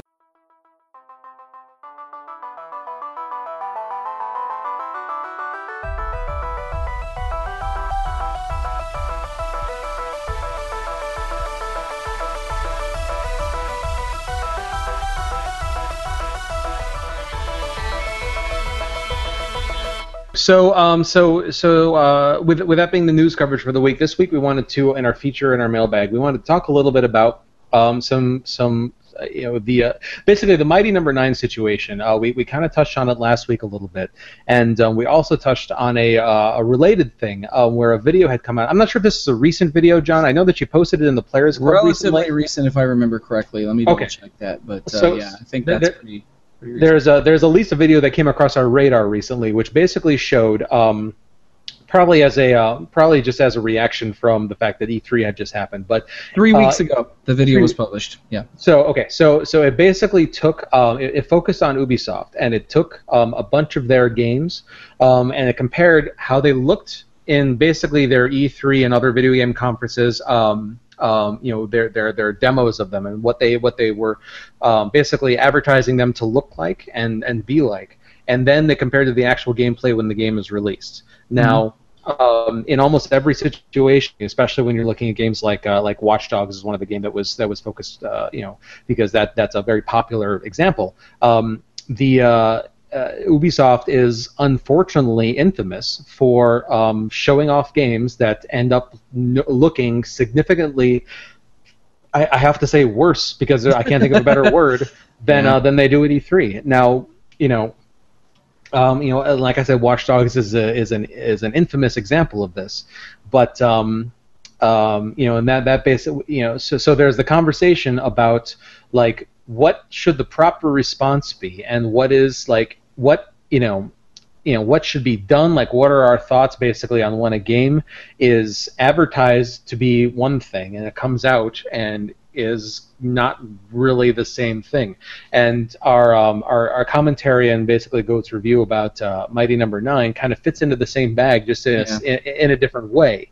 You know, in the case of Mighty Number Nine, it wasn't so much that it looked worse, but it was, you know, it. Uh, it's you know it's it's it's a related conversation in as much as it's basically advertised and promised to be a thing. And you know at least in a lot of people's eyes. Um, you know if, if you you know if uh, presuming that you listened to the start of the show when goat reviewed it he's uh, you know um, goat you basically explained that no pretty much everything everybody's complaining about is listed out. But um, a lot a lot of people apparently missed that. And so I, I when when when in that kind of situation, it's I feel like it was the the failing on the part of the advertisements put out by the developer because if that many people had the wrong idea about the game, it's not their fault; it's the advertising's fault. Yeah, That's my yeah, opinion. yeah. Oh yeah, they buzzwords it. Yeah, yeah, totally so so so same kind of thing is like when a game comes out and it is it is substantially different and arguably worse than what it was supposed to be. Like what what what what should happen like, is basically our discussion. Um, We take them out back of the studio and clean them. well, okay, there's one option. um, so, um, you know, and uh, so so let let's talk about the uh, the Ubisoft uh, type of example first. When you know you've got a you're showing up you're at you're at E3 you're showing off Watch Dogs for example, and you know in your gameplay you know that there's you know. Um, you know, ten times the number of NPC characters that end up being in the final release. Um, just the atmospheric effects, the lighting effects, the textures, just literally everything about the game um, looks substantially better than it does at the E3 you know showing than it does in the final release. And this is even on you know this this is on the most modern platform or you know or you know uh, you know PC. I don't remember if, if Watch Dogs got a PC release. I think it did. Yeah, it did. But yeah, um, it almost but uh, you know with your graphics turned all the way up Yeah, and everything. So it did get a, a, a PC release because what happened was is Oh, the PC right, right. community did what the PC community did does and Yeah. went into the game's files and found the fucking like at the at E3 when they showed like the demo quality graphics on E3, all of it was in the fucking game's files. They just it was not active or usable. I mean, so it was people it was in- tagged like E3 demo. Yeah, and- but but the, the thing was is it wasn't just like it was like here's a level we built with these assets. The assets existed across the board of the game and could be activated to being played that way. Modders actually pulled it out and applied it to the game. You can actually play that game in the in the graphical splendor in which it was you were lied to. And what made it what pissed a lot of people off about that was is they sold the game to you as they showed it at E3 but wouldn't let you play it. So people were like, well, what? I mean, I get it if there's a certain amount of, of balancing that needs to be done because people don't think about that. With consoles, sometimes you have to. There is a limitation as to how much you can make happen um, with consoles. On the PC, it's a little more ambiguous, and so they should. I guess people felt like they should have at least given you the option outright to play it that way on the PC. Yeah, if, you- if you've got a fifteen thousand dollar Alienware rig, or you know Falcon Northwest or whatever, like you should be able to, you know, you should be able to turn all that stuff on and crank Yeah, all that but all I- those I settings think- up. But yeah, if I if you're looking at it from the business side of it, it was probably a like, well, we can't give that to the people on the PC outright, and not we don't have an answer for that for the people on the console, and they're going to be pissed that we sold them an, an inferior product, what they would view as an inferior product, right? Like, does that make sense? Standardization of product, yes. Um, so it's yeah, it's there. There's two sides to it, right? So there's, I mean, like it's it, it's long been an established, basically fact that games look better on PC than they do on console, and that comes down to the fact that you know, uh, you know, but you know, an Xbox One costs you know what three hundred dollars now. Like no no decent gaming computer costs three hundred dollars, and so like it's it's it's almost expected that games look better on PC because or, or at least have the capability to look better on PC. If you've got the hardware to run it, that you should be able to, you know, turn on all your graphic settings and set all the resolutions all the way up. Mm. You know, when you've got your 4K monitor and you know you've got, uh, you know, you know, all, all, you know, all this, all this hardware, you should be able to take advantage of it. And you know, I, if if I had a, P, a PC like that and I played a game and it was basically, you know, uh, you know. Uh, restricted it to the point just so that it, it was more comparable to like a console version, I would be pissed as all hell. Mm-hmm. Yeah, yeah. I mean, are there are there any particular games of note that you guys could recall from years past? And this this seems to be a a problem that a lot of studios have because they show so well at E3, and then when the finished product comes out, maybe maybe most people don't notice a disparity, but the people that do notice it think to go back and make a comparison and go, "What the fuck?" and then it kind of seems to earn their ire. Are there any games in in the last decade you guys could think of that Well, I don't understand why That did everybody's all pissed off about it. About the Ubisoft thing specifically? you don't feel like they're showing you a particularly dressed up product and then Oh, you I know think they are.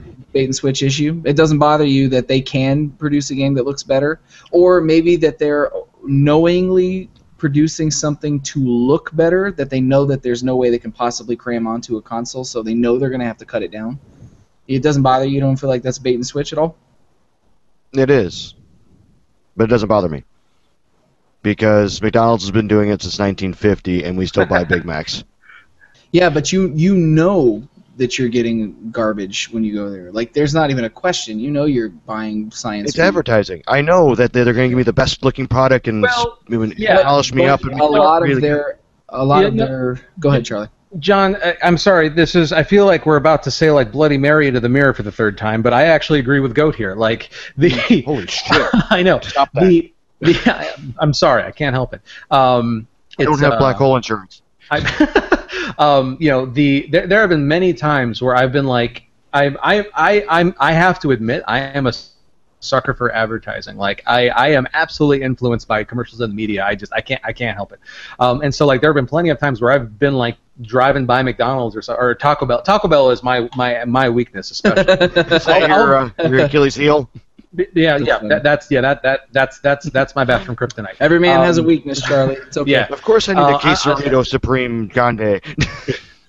yeah, no, there have been, there have been plenty of times. Like for example, the most recent one I could think of is that um uh what the what did they call it? The the quesalupa. You remember this thing?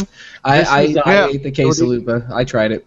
This is well. So, so if, if you if you missed this thing, this is basically it was it was uh, if if you if you've been to Taco Bell at all ever in like the last decade, you know what a chalupa is. It's it's like Yes. the taco and like the deep fried, you know, like puffy shell. Yeah. So they came up with this thing called a quesalupa, which is basically a cheese-filled version of one of those. It's supposed to it's supposed to be like a, a quesadilla, but deep fried like a chalupa shell and made into a taco.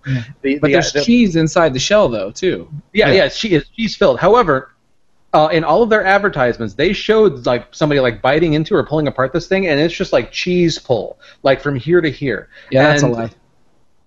Complete and total bullshit. I. I mean, like to the Charlie. point of where, to the point. I mean, like there, there's, there, there's bad advertising. There, there's misleading advertising, and then there's just plain false advertising. yeah, yeah. I mean, to the point where like I've I, I got one of these and uh, I, th- I, th- uh, I think the first one that I had, Michelle picked up for me on the way home, and I tried it. and It's just like, oh, this is kind of good, but where's all this cheese and all these pictures? Oh, More oily, more like greasy, oily well, than well, cheesy. Hold we're on. talking about Taco Bell here, so yeah, yes, Yeah. go. You just proved the point I was about to make when you said the first one I got. No, I know. No, no, no, no. I'm, I'm proving it to myself. so I get it. I'm just like, oh man, where's all the cheese? Oh, maybe it's cold. Maybe it would be better if it was fresh. and then I, I think the I think consumer's wrong. rationale. no, no, no.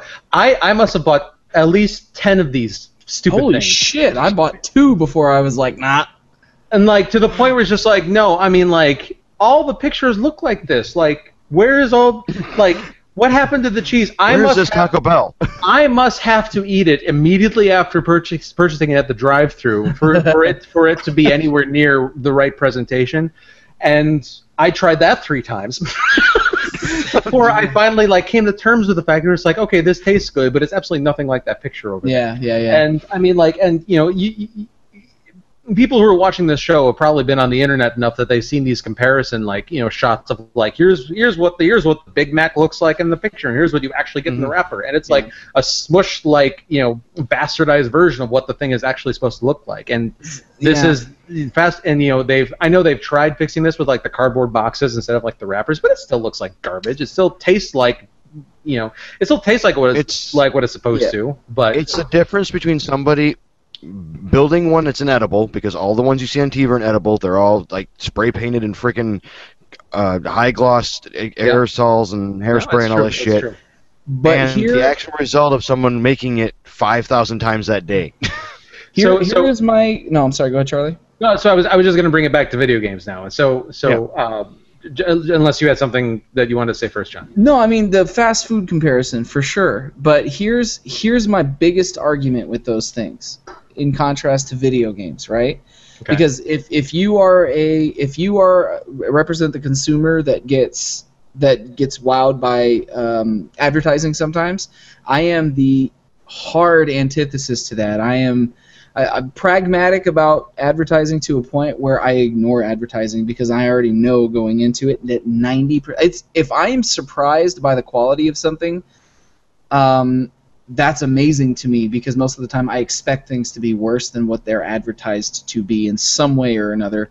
Um, unless it's just an extreme example of like I know this is a brand that does not fail people, um, which those are becoming increasingly more rare. I feel. Um, Fair. the only counter argument I have to your your guys' perspective on this, if I'm playing devil's advocate in the other way, is is you guys are talking about a four dollar taco one. not a sixty dollar game, and the difference between the gaming industry versus the reference you guys are using for advertising for fast food is is that you can look at the advertising for Taco Bell, Burger King, McDonald's, Wendy's, any other fast food restaurants, and know immediately in the back of your mind, if you stop to really look at it, you will know beyond a shadow of a doubt that their food is not going to look like that. It's not going to taste like the photo implies that it is. The difference to me in gaming is not only the price, sixty dollars versus you know ten dollar run to Taco Bell, is that And you're a cheap date. is that there are video game companies who deliver more often than not exactly what they say they're going to as opposed to not doing so. So when these companies offer a presentation at E3 and then deliver something substantially worse than what they promised you, I go, well, what's your fucking excuse? Like, you know, McDonald's and Taco Bell and all that shit is just crap right out of the gate. But if you you can find one fast food restaurant that offers a just bar none cut above quality food versus um, those things, like I think more people would look at it and go, yeah, but they they offer competitive prices and a better product. What's your excuse? That's my thing. There's so many game development studios that do awesome things and deliver exactly, sometimes fucking better than what they promised you at E3. So when companies downscale, I feel like it is a bait and switch, especially for such an expensive product. That's, my fair. That's fair. That is The, fair, um, and the answer is that it's never going to stop because people are going to still buy them. As long as they can get millions of copies out there, like how many how many how many copies did Watch Dogs sell? Like Ubisoft is not exactly hurt. Not what they wanted it to. Yeah, but like then that's going to take five or six of these games, and nobody's going to buy them for them to be like, oh, we got to stop doing that. Like Yeah. bad behavior, uh, rewarding bad behavior by buying their games is not going to stop bad behavior. Yeah, yeah, for sure. It's unfortunate, but um, let's let's get back on on uh, on track here. are there are there any games that you guys can think of that stand out as being notable, um, like before and afters from E3 that just look really different than what you remembered it looking?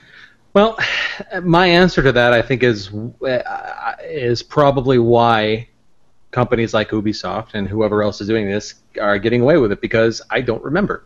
There's, you know, by the, you know, I'll see something at, you know, one of these game conferences and I'll go, oh, that looks cool, and then like I'll go back, and then you know, months, years later, the game will come out and I'll be like, oh, that was a good game, and I mean, like, it, it won't be until somebody brings it up on the internet where I, you know, and does one of these side by side comparisons that I have any idea that it looked looked any different or worse. Bioshock Infinite, John, is an example that you brought up when we were talking about this Yeah. this last week, and it it wasn't like I played all the way through Bioshock Infinite. You know, on the Xbox 360, which is you know it, it was one of the better looking games on that console, but especially by you know today's standards. You know, when you know now that we're used to Xbox One level graphics, fucking Uncharted 4, you know. Like Bioshock Infinite, like looks kind of plasticky and fake now Mhm. by comparison. It, Yep, it's yep. it's not aging super well, I don't think. Um, but you know, at the time, it was the greatest thing I had ever seen. And you know, and it wasn't until that you know somebody brought it up on the internet, like I just said, that I even remembered that what they showed of the game at E3 not only looked better, was an entirely different game. I mean, like they mm-hmm. they, they were showing scenes and just like the, like the character, like Elizabeth's character model, like so many things about the game had changed since when they showed it and when it actually came out. It had been so long, I had no idea. I didn't remember, and you know, some of that was my own intentional blackout on the game. Like I, did, I, I was, you know, very big on wanting to avoid spoilers, so I wasn't like following everything, Sure, and watching sure. all these videos and everything. So, you know, other, uh, you know, other people may have noticed this in the run-up, but I didn't. And so, you know, it's, um, you know, the, the, the other question I think that needs to be asked here is, do, is, and I'm going to play advocate for a, for a little bit, is, um, does how much does it actually matter? Because it's, it's, it's, you know, we, we've you and I talked about this a little bit um, earlier in the week, and I think that depends on whether or not the game is any good because That- nobody, nobody that's- remembers Bioshock. That's yeah, that and that's the thing, and I think that applies to all these conversations. Is is you know watch you know, again? I have to come back to Watch Dogs just because it's it's it's a very recent and very blatant example of the kind of thing that we're talking about here. But you know, for me, Watch Dogs was an okay game. And do I think that the game would have been better if it had looked like they showed it at E3? No, I don't. I think I think that at the end of the day, you know, my you know, a, a person's enjoyment or lack of enjoyment in a game is going to come down to the gameplay and not necessarily to how you know what the resolution of the textures of the of the of the bench in the restaurants is. You know, so you know it's um, is it is it is it a shitty practice? Yes, but is it? Do I think that it is like a cardinal sin? You know, it's if if they decide to focus on gameplay as opposed to you know you know this stuff. I mean, like if you know, it's you. You get what I'm trying to say? Yeah, but I also think, I mean, if we're being fair to this conversation and discussion and the people who work hard in these games too, there is, for people who are entirely development um, cycle ignorant, there is a there is a certain level of scaling where like maybe in the middle of the project they're not necessarily sure how much horsepower they squeeze out. It's you're constantly balancing and reallocating resources during the process of development. So maybe sometimes it is an accident where they go this route and they don't realize that they've built something that they can't pump into consoles without having to sacrifice the fidelity of something. Um, so that that is a thing that does happen um, if we're being fair to, to both sides and not just trying to you know um, deify and, and vilify these these studios that do these things. But in Ubisoft in Ubisoft's case, it is it is largely just being shitty in Ubisoft's Yeah. case. I mean, like when, when you've got the, the, the assets and the game code named E3 demo, like it's very it's it's very clear that this was intentionally done on their part. Yeah. But go, you were going to say something a bit ago. Oh, um, apparently you and I are in sync here because I completely agree with you, Charlie. Uh, play mechanics. You know what? You guys get one more time to agree, and then you're both going to burst into flames. The universe cannot tolerate this. It's a- it's a weird thing we got going on It's here. Not okay. Um, but no, I, flat out, like, and I've said it a thousand times. Like, Unravel's pretty. That that was nice. Did it did, did it play into me buying the game? N- no, I was interested in the actual play mechanics, the actual game. Like, Mhm. I, I, I don't care. Like, if you want, I mean, you know, I mean, and you know, I'll be a dick. If you want nine thousand dollar graphics, buy your fucking PC. And only play PC graphic games where you can crank it up to the nines, and then these other downscaled, beneath you games aren't for you. Like, buy what you want. If you don't like what they produce, don't buy it. Hmm. Yeah, for sure. I mean, and, I mean, and to be clear, like, well, and the things like with Ubisoft and stuff like that, it's probably product standardization. It's easier to make one product that covers all platforms, so you can just print it a million times, and you know it'll run. And it it takes thou- it takes millions of dollars to make multiple versions of a product. oh yeah, Why would sure. you do that? you know and to be clear um, it, i mean this is an interesting topic because it, it does cover a facet of the gaming industry that a lot of people don't like outside of the technical side of it probably don't talk about so i'm glad we're having the discussion but make no mistake it is it is most certainly a first world problem to complain about Well. in the end of the game. yeah. But the only reason that I think it's an interesting discussion to have in this way is because a, a lot of times we're we're part of the old guard of video gaming where if if you if you advertised a product to be a certain way 10 years ago if you advertised the product to be a certain way and it hit the shelf looking like anything less than what you advertised you you'd be out of fucking business man like people people a decade ago, people did not have as much of a knee jerk reaction to buying something that they were told one thing and given another. There was a little bit more of a standard, at least in gaming at that point, that was a little bit less exploitative of the fact that people have, for some reason, just lost their minds and buy shit that they no. know they shouldn't all the time. Ten years ago, you didn't have the internet shoving it down your throat every time you turned around and brainwashing you to buy what you're supposed to buy. Yeah, for sure. I mean, for sure. But I mean, there was also an element of, you know, 10 years ago, people were still largely relying on really low resolution videos and screenshots Yeah. to decide whether they were going to buy a game. So um, maybe that plays into it too, you know. In But this has been high-tech happening- age we're living in. John, we got we got to go all the way back. If you're going to talk old school, we got to go back to, to, to the start of this. Mhm. The very first game that did not deliver. What ET? ET? ET. is the start of it. Flat out. I mean, it showed I E3, thought but Charlie was joking, but he was totally No. fucking right. Oh, it's amazing.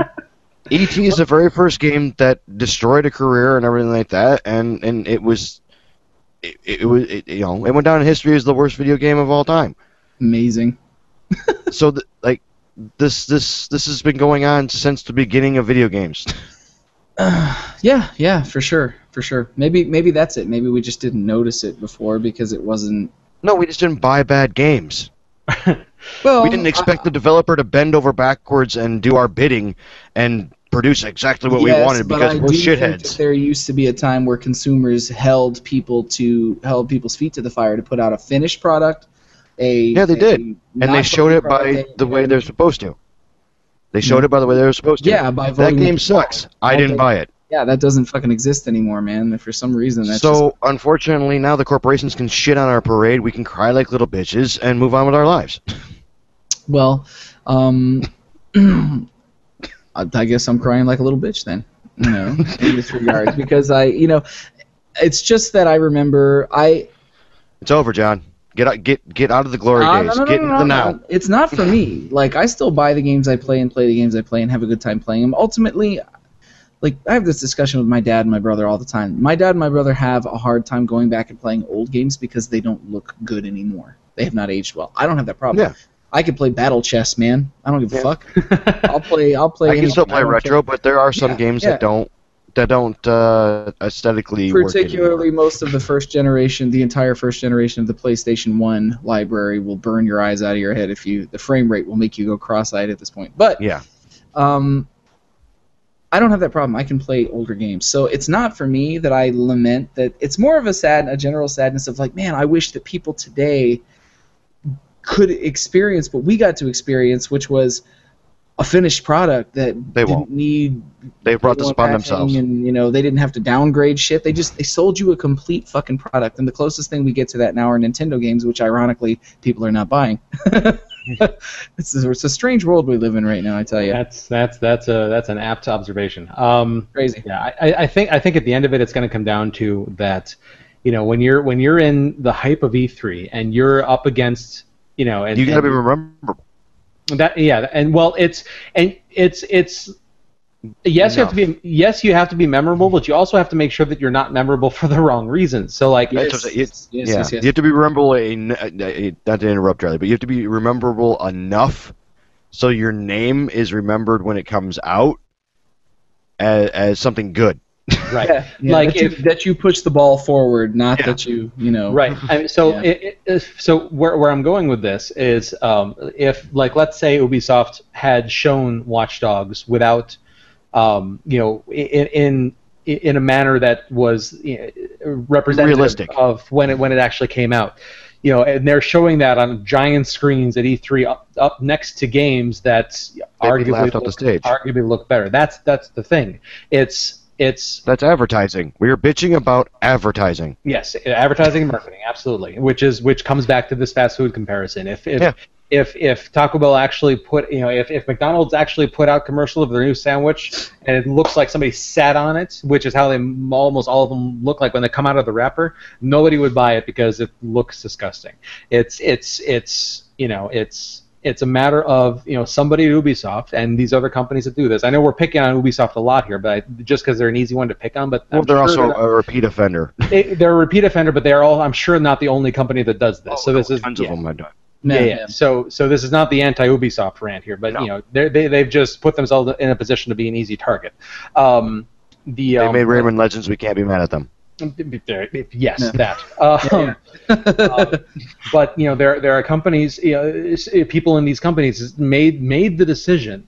Um, I, I don't think I, I can't help but feel like it was never a matter of, you know, in, in the case uh, again, I have to come back to it because I'm most familiar with it. But in the case of Watch Dogs, I don't feel like somebody said, especially considering what we've what we came to find, you know, find out in the code with the way the stuff everything was named. I don't think it was ever a matter of you know we need to- you know this game looks like this, but we can't make it look like this everywhere, so we need to make the game look like this. I think it was always going to look like this, but somebody said, hey, we need to make it look like this for E3. Like Yeah. I, I, I think I think that's what it was, and I think that's shitty, but I don't. It, it is the nature of yeah, that's it's the nature of business and advertising, and ho- however much it sucks. I mean, like the game was the game itself. For, forget how it looked. The game itself was good enough for me that I don't regret buying it, and I'm not upset at them enough for for that. Now, real quick, because we're running along here, I just want to talk about hmm. the the complete flip side of this kind of conversation. And that's with something like Mighty Number Nine. Mighty Number Nine is a wholly different thing, where it was basically promised to be this, and it came out to be this. Yeah. We've been talking about this comparison for the audio listeners. I'm holding my hands above one another for how good it looked. Like they showed to look up here, and it comes out looking down here. But now we're talking about two things that are apples and oranges side by side. It's like you know they said it was going to be this, and it's kind of that, but not really. Um, you know, and Mighty Number Nine is Yes, and we got a car. Right, Mighty Number Nine, I think, was an example of that. And I- another example that's coming to mind, you, you guys can tell me if you agree with me or not, is um, oh, the game has just left my head. That lo- the launch game on the Xbox One that was the like the um, um, uh, it's like the, the the Spartan Warrior game. Um, Ryse. Ryse, Ryse. Yeah. Thank you. Um, where I, I think they showed it to be one thing, and it came out and it was something else. Um, Mhm. And uh, you know whether whether it's a matter of that you know just lower quality or just you know whatever it is, it was not. It was sold as being one thing and it came out as being something else. And do, do you What guys? happened on the PS4 as well? That uh, the the bro- blocky guy. Oh, um, uh, Knack. Yeah. Is that what it was called? Yeah. So yeah, same same kind of idea. So do you guys think that, um, uh, let, let's say you're a developer and let's say that you're in a situation where you put out a game. Let let's say you're the developers of Mighty Number Nine. Now Mighty Number Nine is is a little bit of an uh, of a different kind of example because it was crowdfunded. But for the moment, we're going to take that aspect of it and put it aside. We're not looking at the, the people who crowdfunded this. We're looking at the people like Go, You didn't participate in the Kickstarter for this, right? You just bought it, right? Yep. Yep. Okay. I just bought the end product. Okay, so we're talking about customers like Goat, where you, you, you weren't at all part of the Kickstarter side of it. So you don't, you know, the, the Kickstarter people have a much more, I think, much you know, much more solid leg to stand on. They're invested they, in it. Yeah, they helped make this game happen in the first place. Mm. That's a whole other conversation. We're going to talk about just That the, was their four million dollars. I just bought the end product of them giving guy four million dollars. Exactly. So in the case of a customer like Goat, you're a developer and you put out something and it ends up being something else entirely. I mean, do you do you guys feel Goat? Do you feel that any sort of response, whether it's whether it's simply words like an explanation or an apology or just something, whether or not it's words up into like we're real sorry about this. Here's some more content. You know, here's here's here's some here's something to make up for. Do you feel anything is appropriate in this kind of case? No. No, there's nothing. Okay. No. Like I said, I, I the the thing with Mighty Number Nine though is the internet strayed us. Everything that they said it was, it is. They just their marketing their marketing definitely strayed us, and they they buzzworded it, and they used a very popular buzzword, and everybody assimilated it that that was going to be that buzzword, and at no point did they say it was. Does that make sense? Like they did nothing wrong. They were just Yeah. victimized by by guerrilla marketing. And also, just to be super clear, we are not talking about the kind of conver- the kind of situations with like uh, Arkham Knight, where the game was just buggy as hell on some platforms, and so the developers felt they needed to give, rightly felt they needed to give a bunch of stuff away because of how bad, how broken the game was. We're not talking about Yeah. that. We're talking about where it, it's it's the just a, version was great. well, yeah. Um, we're talking about we're talking about misrepresentation in terms of what the product actually is is or is going to be. John, what do you say? The the I, I don't disagree. Yeah, I, I the the biggest it just popped into my head, but the biggest example of a difference between something like the crowdfunded uh, Mighty Number Nine campaign, kind of being maybe a victim of the pedigree that preceded it, I think is probably a lot of what affected that game.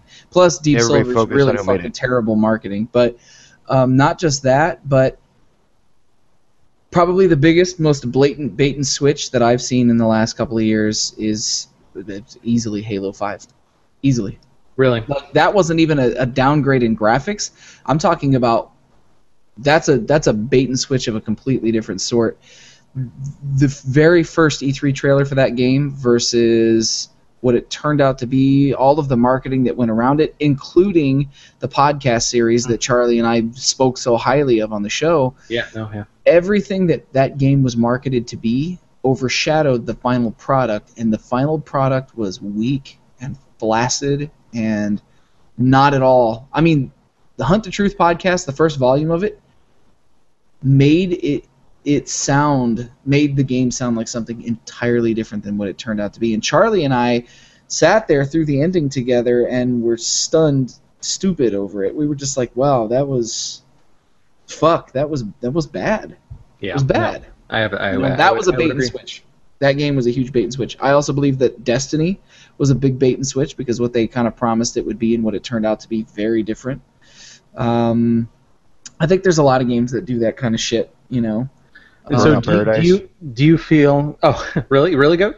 Yeah. No, Oh yeah. eat shit on Burnout Paradise. Don't you talk bad about that game, goat. I just wanted to see John get a little rile up. All right.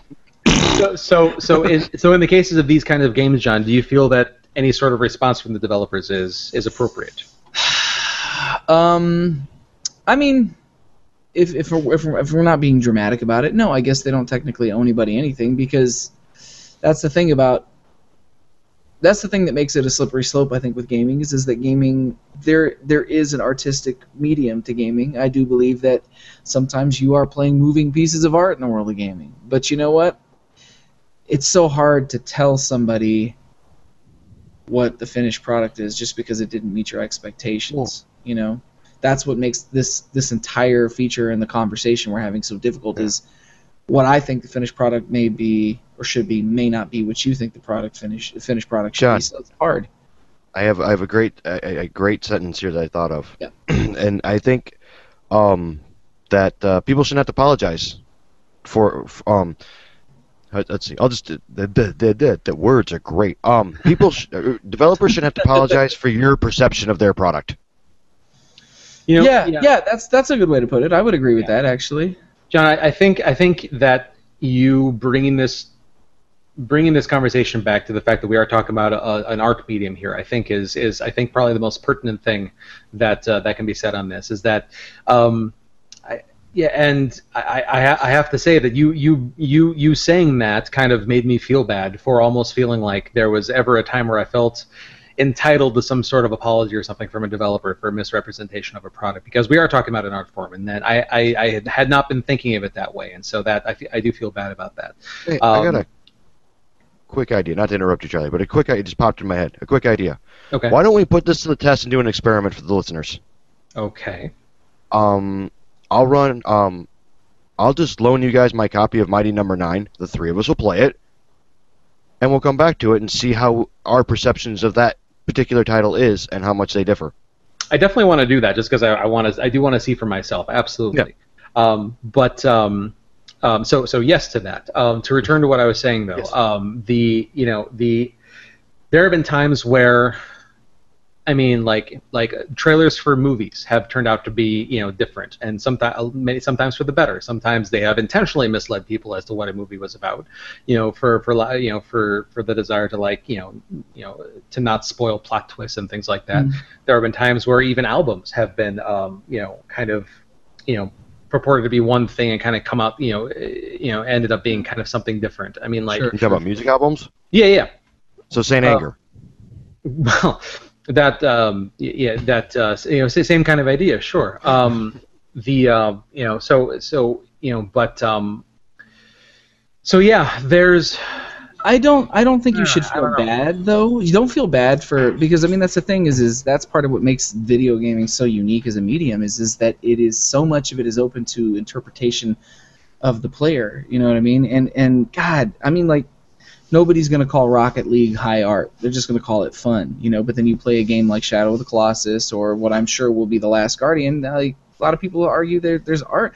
I would argue that some of the Telltale games. I think Wolf Among Us has an artistic slant to it because just Sure, because of the style of it. You know what I mean? yeah, Mhm. Valiant like- Hearts comes to mind. Yeah, they- absolutely. You know, so many games. So I mean, it's hard. I don't. So to answer your question a long way around, I don't think that game studios owe anybody an apology, but I do think that that studios have a certain level of responsibility to make sure that they are putting out a consistent product when they're showing it. It needs to be as consistent as they can get it inside the parameters of the constantly shifting waters of development. You know, Or if that makes sense. Or just put that little white bar on the bottom like they do every other commercial when you're at E3 that says gameplay may differ in any yeah, product. I know why they do that, but to me, that's the cop out. That's where they they they are they give That's themselves a license to just do whatever the fuck they want, and they can say, "Well, we put the fucking disclaimer on there." Yeah, I get that, man. You know, you could put a disclaimer up on a, a fucking building that says, "Come in here and you might get set on fire." I mean, if Oh, I'm stopping Like- there. oh, but I told them I told them not to come in, you know, and they fucking did it anyway. I put a disclaimer up. You know, come on, Where's this man. building? Yeah, I need to make a pit stop. Yeah. Um, so yeah, the I, I think I think to conclude my thoughts on the matter is um, um, you know the when, when it when it comes to a game being misrepresented to the point of like you know how it looks, um, I don't think it's that big of a deal as long as the gameplay makes up for it. You know, so I, I think I think it sounds like we're all in agreement there to a point. Um, Yeah. in- Yeah, In the in the terms of something where you know maybe the quality of the game is misrepresented, or maybe even you know the uh, you know, like in the case of Mighty, uh, in the case of Mighty Number Nine, you know, the uh, really when it came down to it, the advertising basically, you know, they, they latched onto certain buzzwords and like definitely suggested to people it was one thing and it came out to be something else. Um, I don't, I, I, I don't feel like they should be apologizing for the game because the game is their their art and they can make it whatever they want it to be. But in the case of any Number Nine, I, I do kind of, I can't, I can't help but feel a little bit like that somebody should take responsibility for the misleading advertising. You know what I mean? Um, now, what what that means, I don't I don't know right now. I mean, I, I feel like Technically, it's not misleading. well, well All I'm, they said, they said factual statements that he made Mega Man. And I mean- is going to be a spiritual successor. Both Yeah. factual statements, and you and, and and hold your judgment. Hold your judgment until you get your hands on it. Trust fair. me. That's fair. That's fair. That's fair. So, but but so generally speaking, though, you know, you know, not just focusing on my Number Nine. In the case of where the game comes out and it, it is something different than they purported it to be. I mean, like it's, I I I, I think I think if the, game company said.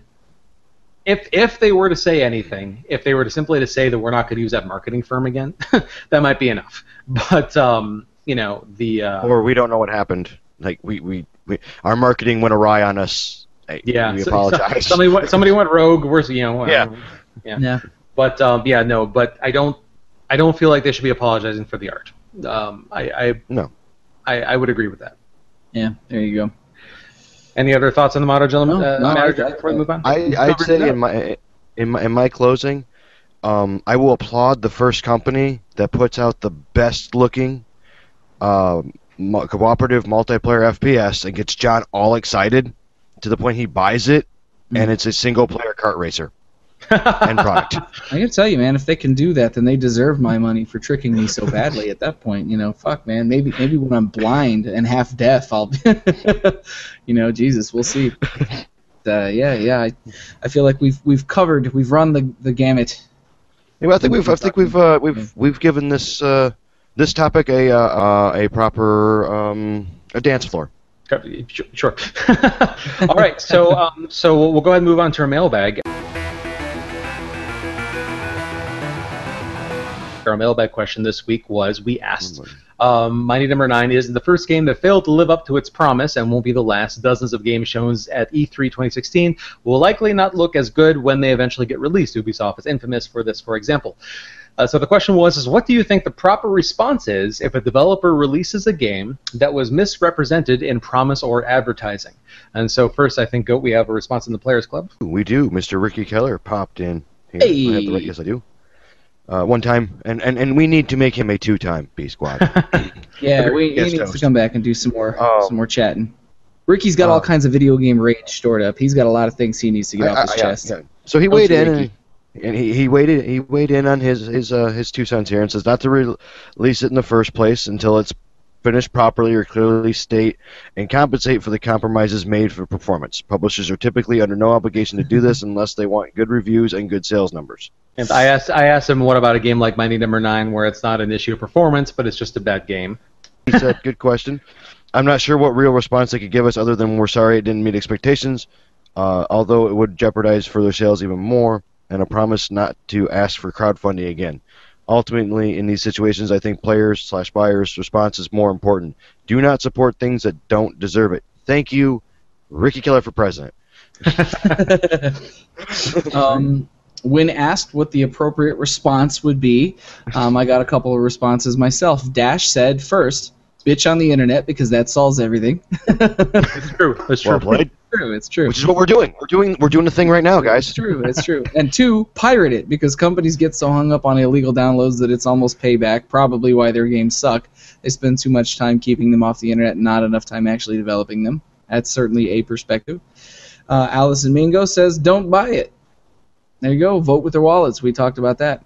Mhm. Um, Heather Dish says, "Put them in a parody song. Gamers love parody." It's true.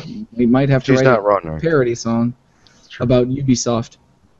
Uh, and then uh, Bert Peterson says, "So you're asking what is the proper response to gaming companies following standard business practices in a post-patchable console world? Rush and half-ass the game, then maybe fix the complaints if enough people bought it."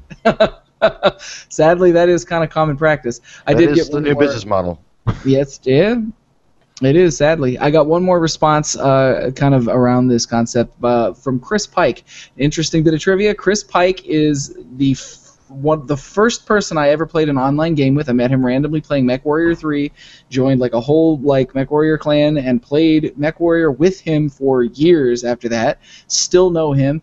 He was, just in case you were wondering, he was named after Chris Pike, uh, the original captain of the USS Enterprise. That's his parents named him after that character, Nice. which was awesome. Does he have a Um, brother Tiberius? I never thought to ask. God, I hope so.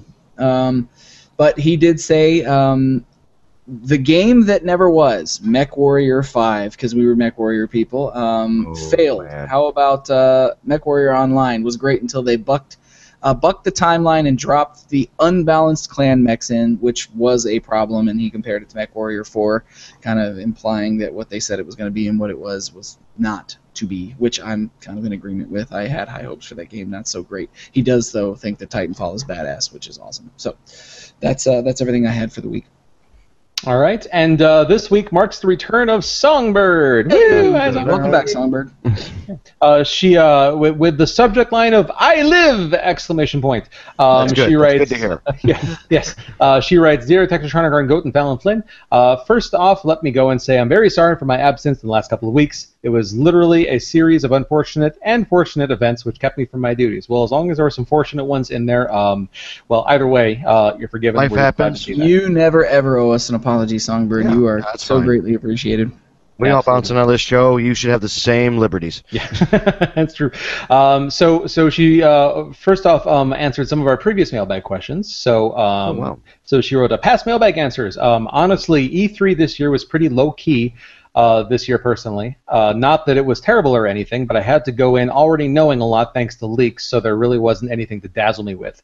I'd give the winning award to Sony as they did turn out the most games, though I still wish they did mention something about the Neo, as Nintendo also should have done with the NX. Uh, additionally, Sony had the PlayStation E3 experience, which I attended yet again, which always has brought more enjoyment in watching the conference.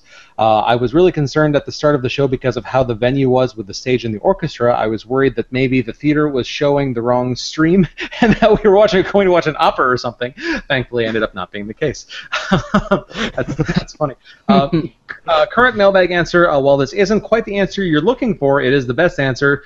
Don't do it in the first place. Uh, emphasis hers. Um, um, so uh, and then she Valid. continues. Yeah. yeah. Uh, uh, short and to the point. Um, uh, so out of all the games shown at E3 that's not currently available, uh, if you were able to get the game, one of the game right now and play it, what would you pick? Um, I would have to go with. If one of you guys have an answer, go ahead and jump in. I, I- you know, I, you sound crazy. So, but that, it's Star not- Trek Bridge Commander. I just really want to play that, guys, man. That or God of War or, I mean, there there was any of it. I I'll play anything. Um, I mean, I'll go with the easy answer and take Forza Horizon 3. there you go.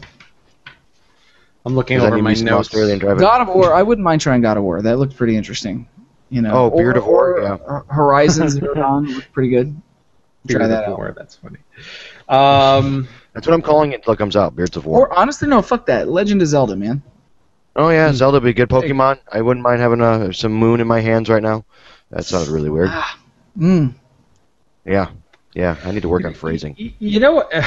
You know what I'm going to go with. Um, uh, because it's out of all the games that I'm ex- that I'm either interested or excited about. Um, that because it's probably the farthest off, I'm actually going to go with Death Stranding because Really? be- Okay. because it's probably the farthest off. Because like it- it- take you know taking has a- taking advantage of her question. All, most of the games that I'm excited with are coming out in the next year. We're probably not going to see Death Stranding for I'm guessing two three years. Ooh, Um, Last Guardian. I want to play that too. Well, but see, but that's that's coming out in just a few months, so that would not be my choice right now because sure. I don't have to wait long to play that. All right. Um, so I would I like I would, his. I, I would like either logic, pick Charlie. that. I would either pick that, or I would pick that um, um, that Star Wars game by the Uncharted. Amy. Hennig? Yeah. Mhm. Yeah, yeah, yeah. Because I like his th- logic. Those, those games are very far off. you, you you'll get the the good, sexy, high res graphics version now, and not the eventual bastardization of two big Yeah, yeah, yeah. 65 revisions. That's fair. Um, uh, go. What was your answer? I missed it. I'm sorry. uh, Forza Horizon 3. Oh, okay, okay. Yeah, of course. Um, even though yeah, that's I mean, even though that's not that far off, that would still be your choice. You just want that one right now. I yeah, I, I've been- I've been done with two for over a year. I'm Okay, I, I. I need I need my I need my fix. All right, man, just just leave me be. Got it. Okay, okay. Uh, so Somber continues. I'm surprised this never was brought up during E3, but what's your opinion on y- Yungoos? You think we'll make Pokemon great again? Go. What? What is Yungoos? Yungos? Y U N G O O S. I have no idea. Let me do some quick googling on that. I All right, we're- we're- have So we're gonna. failed We're, our we're- audience. Songbird, you've stumped us. Uh, we're going to come back to your question. We're, we're going to jump ahead and then come back. So Songbird asks, uh, as the new appointed leaders of the United Justice of Gamers, it is now within your power of authority to punish those who wish to do our dollars wrong. So what would what would your unusual punish what would your unusual punishment be to serve those uh, as a reminder to never cross with our beloved hobby again. This is an extraordinarily open-ended question. Um, I got an answer for this immediately. all right. Make them play their game to completion in front of a jury of their peers Okay. and the consumers that purchase their game. To you fuck up the game, you fuck with your game or with games. To, because to me, it's not. I wouldn't call it a punishment because look, anybody who creates any sort of art, any form of art, they're always going to be critical of what they put out. I guarantee you, developers do not go into creating a game with the intent to put out a bad or failed product. So when they hear bad things about it, I guarantee you, it cuts to the quick. If you force them to sit down and play that game in front of a like a, a jury, a panel of people who played the game and found offense in it and were forced to take notes on what they did wrong, why they were bothered by it, what sucked in the game, I feel like that would be a suitable punishment because that's a punishment that they could learn from and possibly take into the next game they develop and do something constructive with it. I know that normally we have like glib, kind of funny answers to Songbird's questions, but I felt very that just felt right this one. So I um, I can't think of a better answer. That's actually I, Mm. I really love everything about that. um, yeah, no, I've got nothing better. Goat, do you have a? um, I've I've also Googled what a Yungoos is, and I'm curious to see what Goat has to say about this. Um, so G- G- Goat, uh, do you have an answer for either question ready? Um, I can't find Yoon Goons. It's not popping up. I hang on, you, hang on. Let me. Uh, I'll I'll shoot you a link real quick, and then we'll also. Or, well, here, you know what? I'll just screen share, and then we'll all look at it together. Okay. So apparently, you, apparently, Yungoos is a new Pokemon. Um, That's what I figured. Oh, And, him. uh, yeah, I've seen him. He's the little and, uh, badger guy. The, the description reads: Yungoos is a big eater that is never satisfied. The majority of its long body is given over to its stomach, and its digestion is swift, so it's always hungry. And has strong fangs, so it can crush and consume the hardest of objects. Each Yungoos chooses its own particular route for searching out prey. It stalks along this route, searching for food until it's exhausted. At which point, it drops and sleeps wherever it may be. It's thought that these Pokemon decide their routes based on safety, so that there's no risk in falling asleep at any time. Yungoos is not a Pokemon that is native to the Alola region. It was Yungoos have the ability, uh, uh, uh, uh ability is known as Stakeout. With the Stakeout ability, this Pokemon's moves can deal twice the normal damage to any Pokemon that can switch in or enter the field mid uh, the field mid battle. Since this Pokemon is so common in the Alola region, it's easy to catch one. But this Pokemon has a te- terrible temper when it's hungry, and it demands a whopping amount of food. So, is there something uh, game changing about the presence of this Pokemon goat that you can think of, or is there are people just like making It's fun of it because it looks kind of funny? I mean, no, he's cool, and he's kind of more. I- He's like the the the next Snorlax, but he's more interactive. You can use him. It seems a lot more than just Snorlax sleeping and blocking shit off. okay. For for the audio listeners, try try and imagine a sea otter, but with a gigantic mouthful of teeth like the size of its entire head. It's a badger Here- with a. here's what a I'm gonna pompadour. say. Yeah. If everybody is is hating on Poplio, but they're all about this dude, then fuck your couch. I am all about Are you Team I'm all about Team Poplio, man. Team Poplio. Everybody's everybody's bitter as shit. That that is a dumpy ass design. I'm not Man, all. you keep talking your high game here. I'm about to buy you Pokemon for, for Christmas just so you can get into the world. Yeah, it's good. Uh, and then so go. Do you have a do you have an, a punishment for um, developers who make a bad game? Yes. Yep. Um, for every dollar that you get for a bad game, that is an hour of playing E ET. Yikes! That's dollar? unusual punishment, man. Let's not get crazy. That's I don't I don't think you've done the math on that. That seems like that seems like a life sentence, no matter how, any way you cut it. But uh, yikes! Yeah, but they'll be busy and they'll never make another bad game. well, mm, mm, That's debatable, sir. That's funny, man. all right. or they'll go uh, insane. I've got a couple PSs here from Songbird. Um, uh, PS, don't worry, Mr. Flynn. I'm not going to call you the thing that you don't want me to call you. so uh, I, that, not my God, calling you a I'm. I'm worried now. Yeah, either either Dick douchebag or Assassin's Creed. I don't. one of the three. I don't know. And then uh, PS number two, um, happy birthday, Shovel Knight, as of June 26th, which is today as we record. Um, cheers to a wonderful game with nowhere near the budget of Mighty Number Nine. Well, that's uh, Agreed. That's, that's Agreed, apro- it's- that is apropos.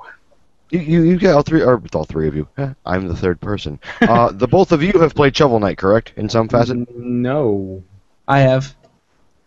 I like Charlie, you're a really doing yourself game. a disservice. Is is it? I've I've I've heard about it, of course. I mean, but uh, I, I haven't. it's uh, it hasn't it's been retro- recommended to me specifically. It, well, it's a little retro. It's a little side scrolly, so I don't know. But um, I think you'd enjoy it. If you find it on sale, pick it up. Hmm, Okay. No. Um. All right. Well, Songbird, welcome back once again, and thank you once again for your questions and your answers. Always. Um, and uh, also, of course, thank you to That's, uh, everybody else that That's two days off your vacation, just so you know. We're counting. Yeah.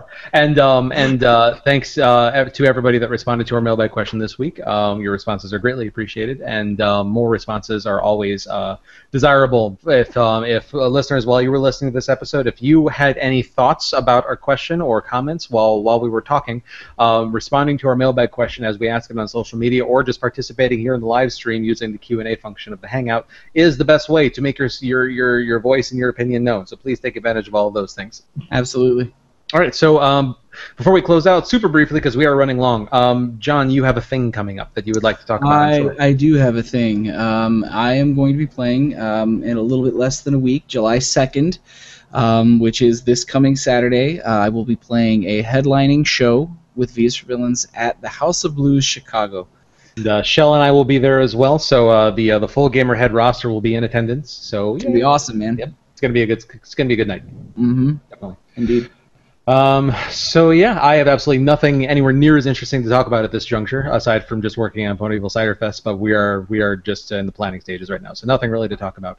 Um, but uh, so so yeah. Um, uh, hopefully, uh, we will be seeing many of you at the House of Blues this coming uh, this coming Saturday.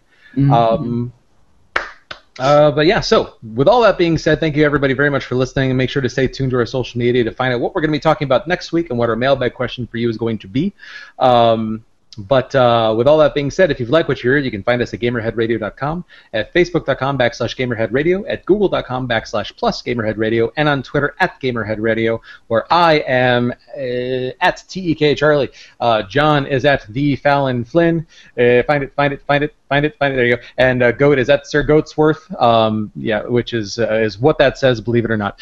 Um, um, you can uh, email us at editors at gamerheadradio.com or call us and leave us a voicemail at 94926gamer. The voicemail is is is underused, people. Um, Danny Meckler, Matt Elfring, uh, and other friends of the show that have used it in the past. Um, where are Anyone. you? Are you okay? Please let us know that you're all right. Um, so, um, uh, Songbird, you leaving a voicemail might be the greatest thing that could ever possibly happen to this show. So, um, just just throwing that out there.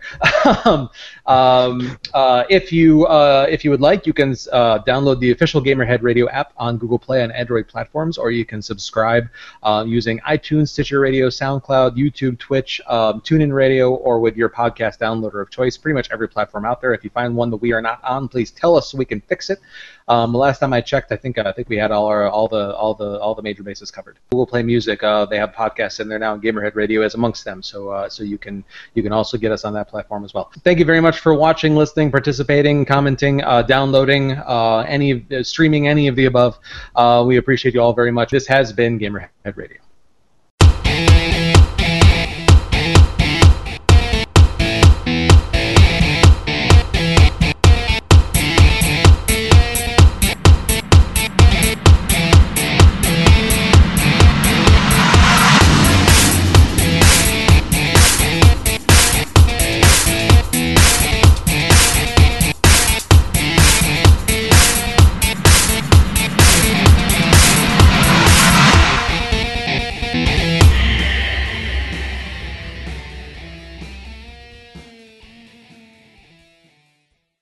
Right, so now we just need to do a now we just need to do a subtle lead-in joke about goat masturbating.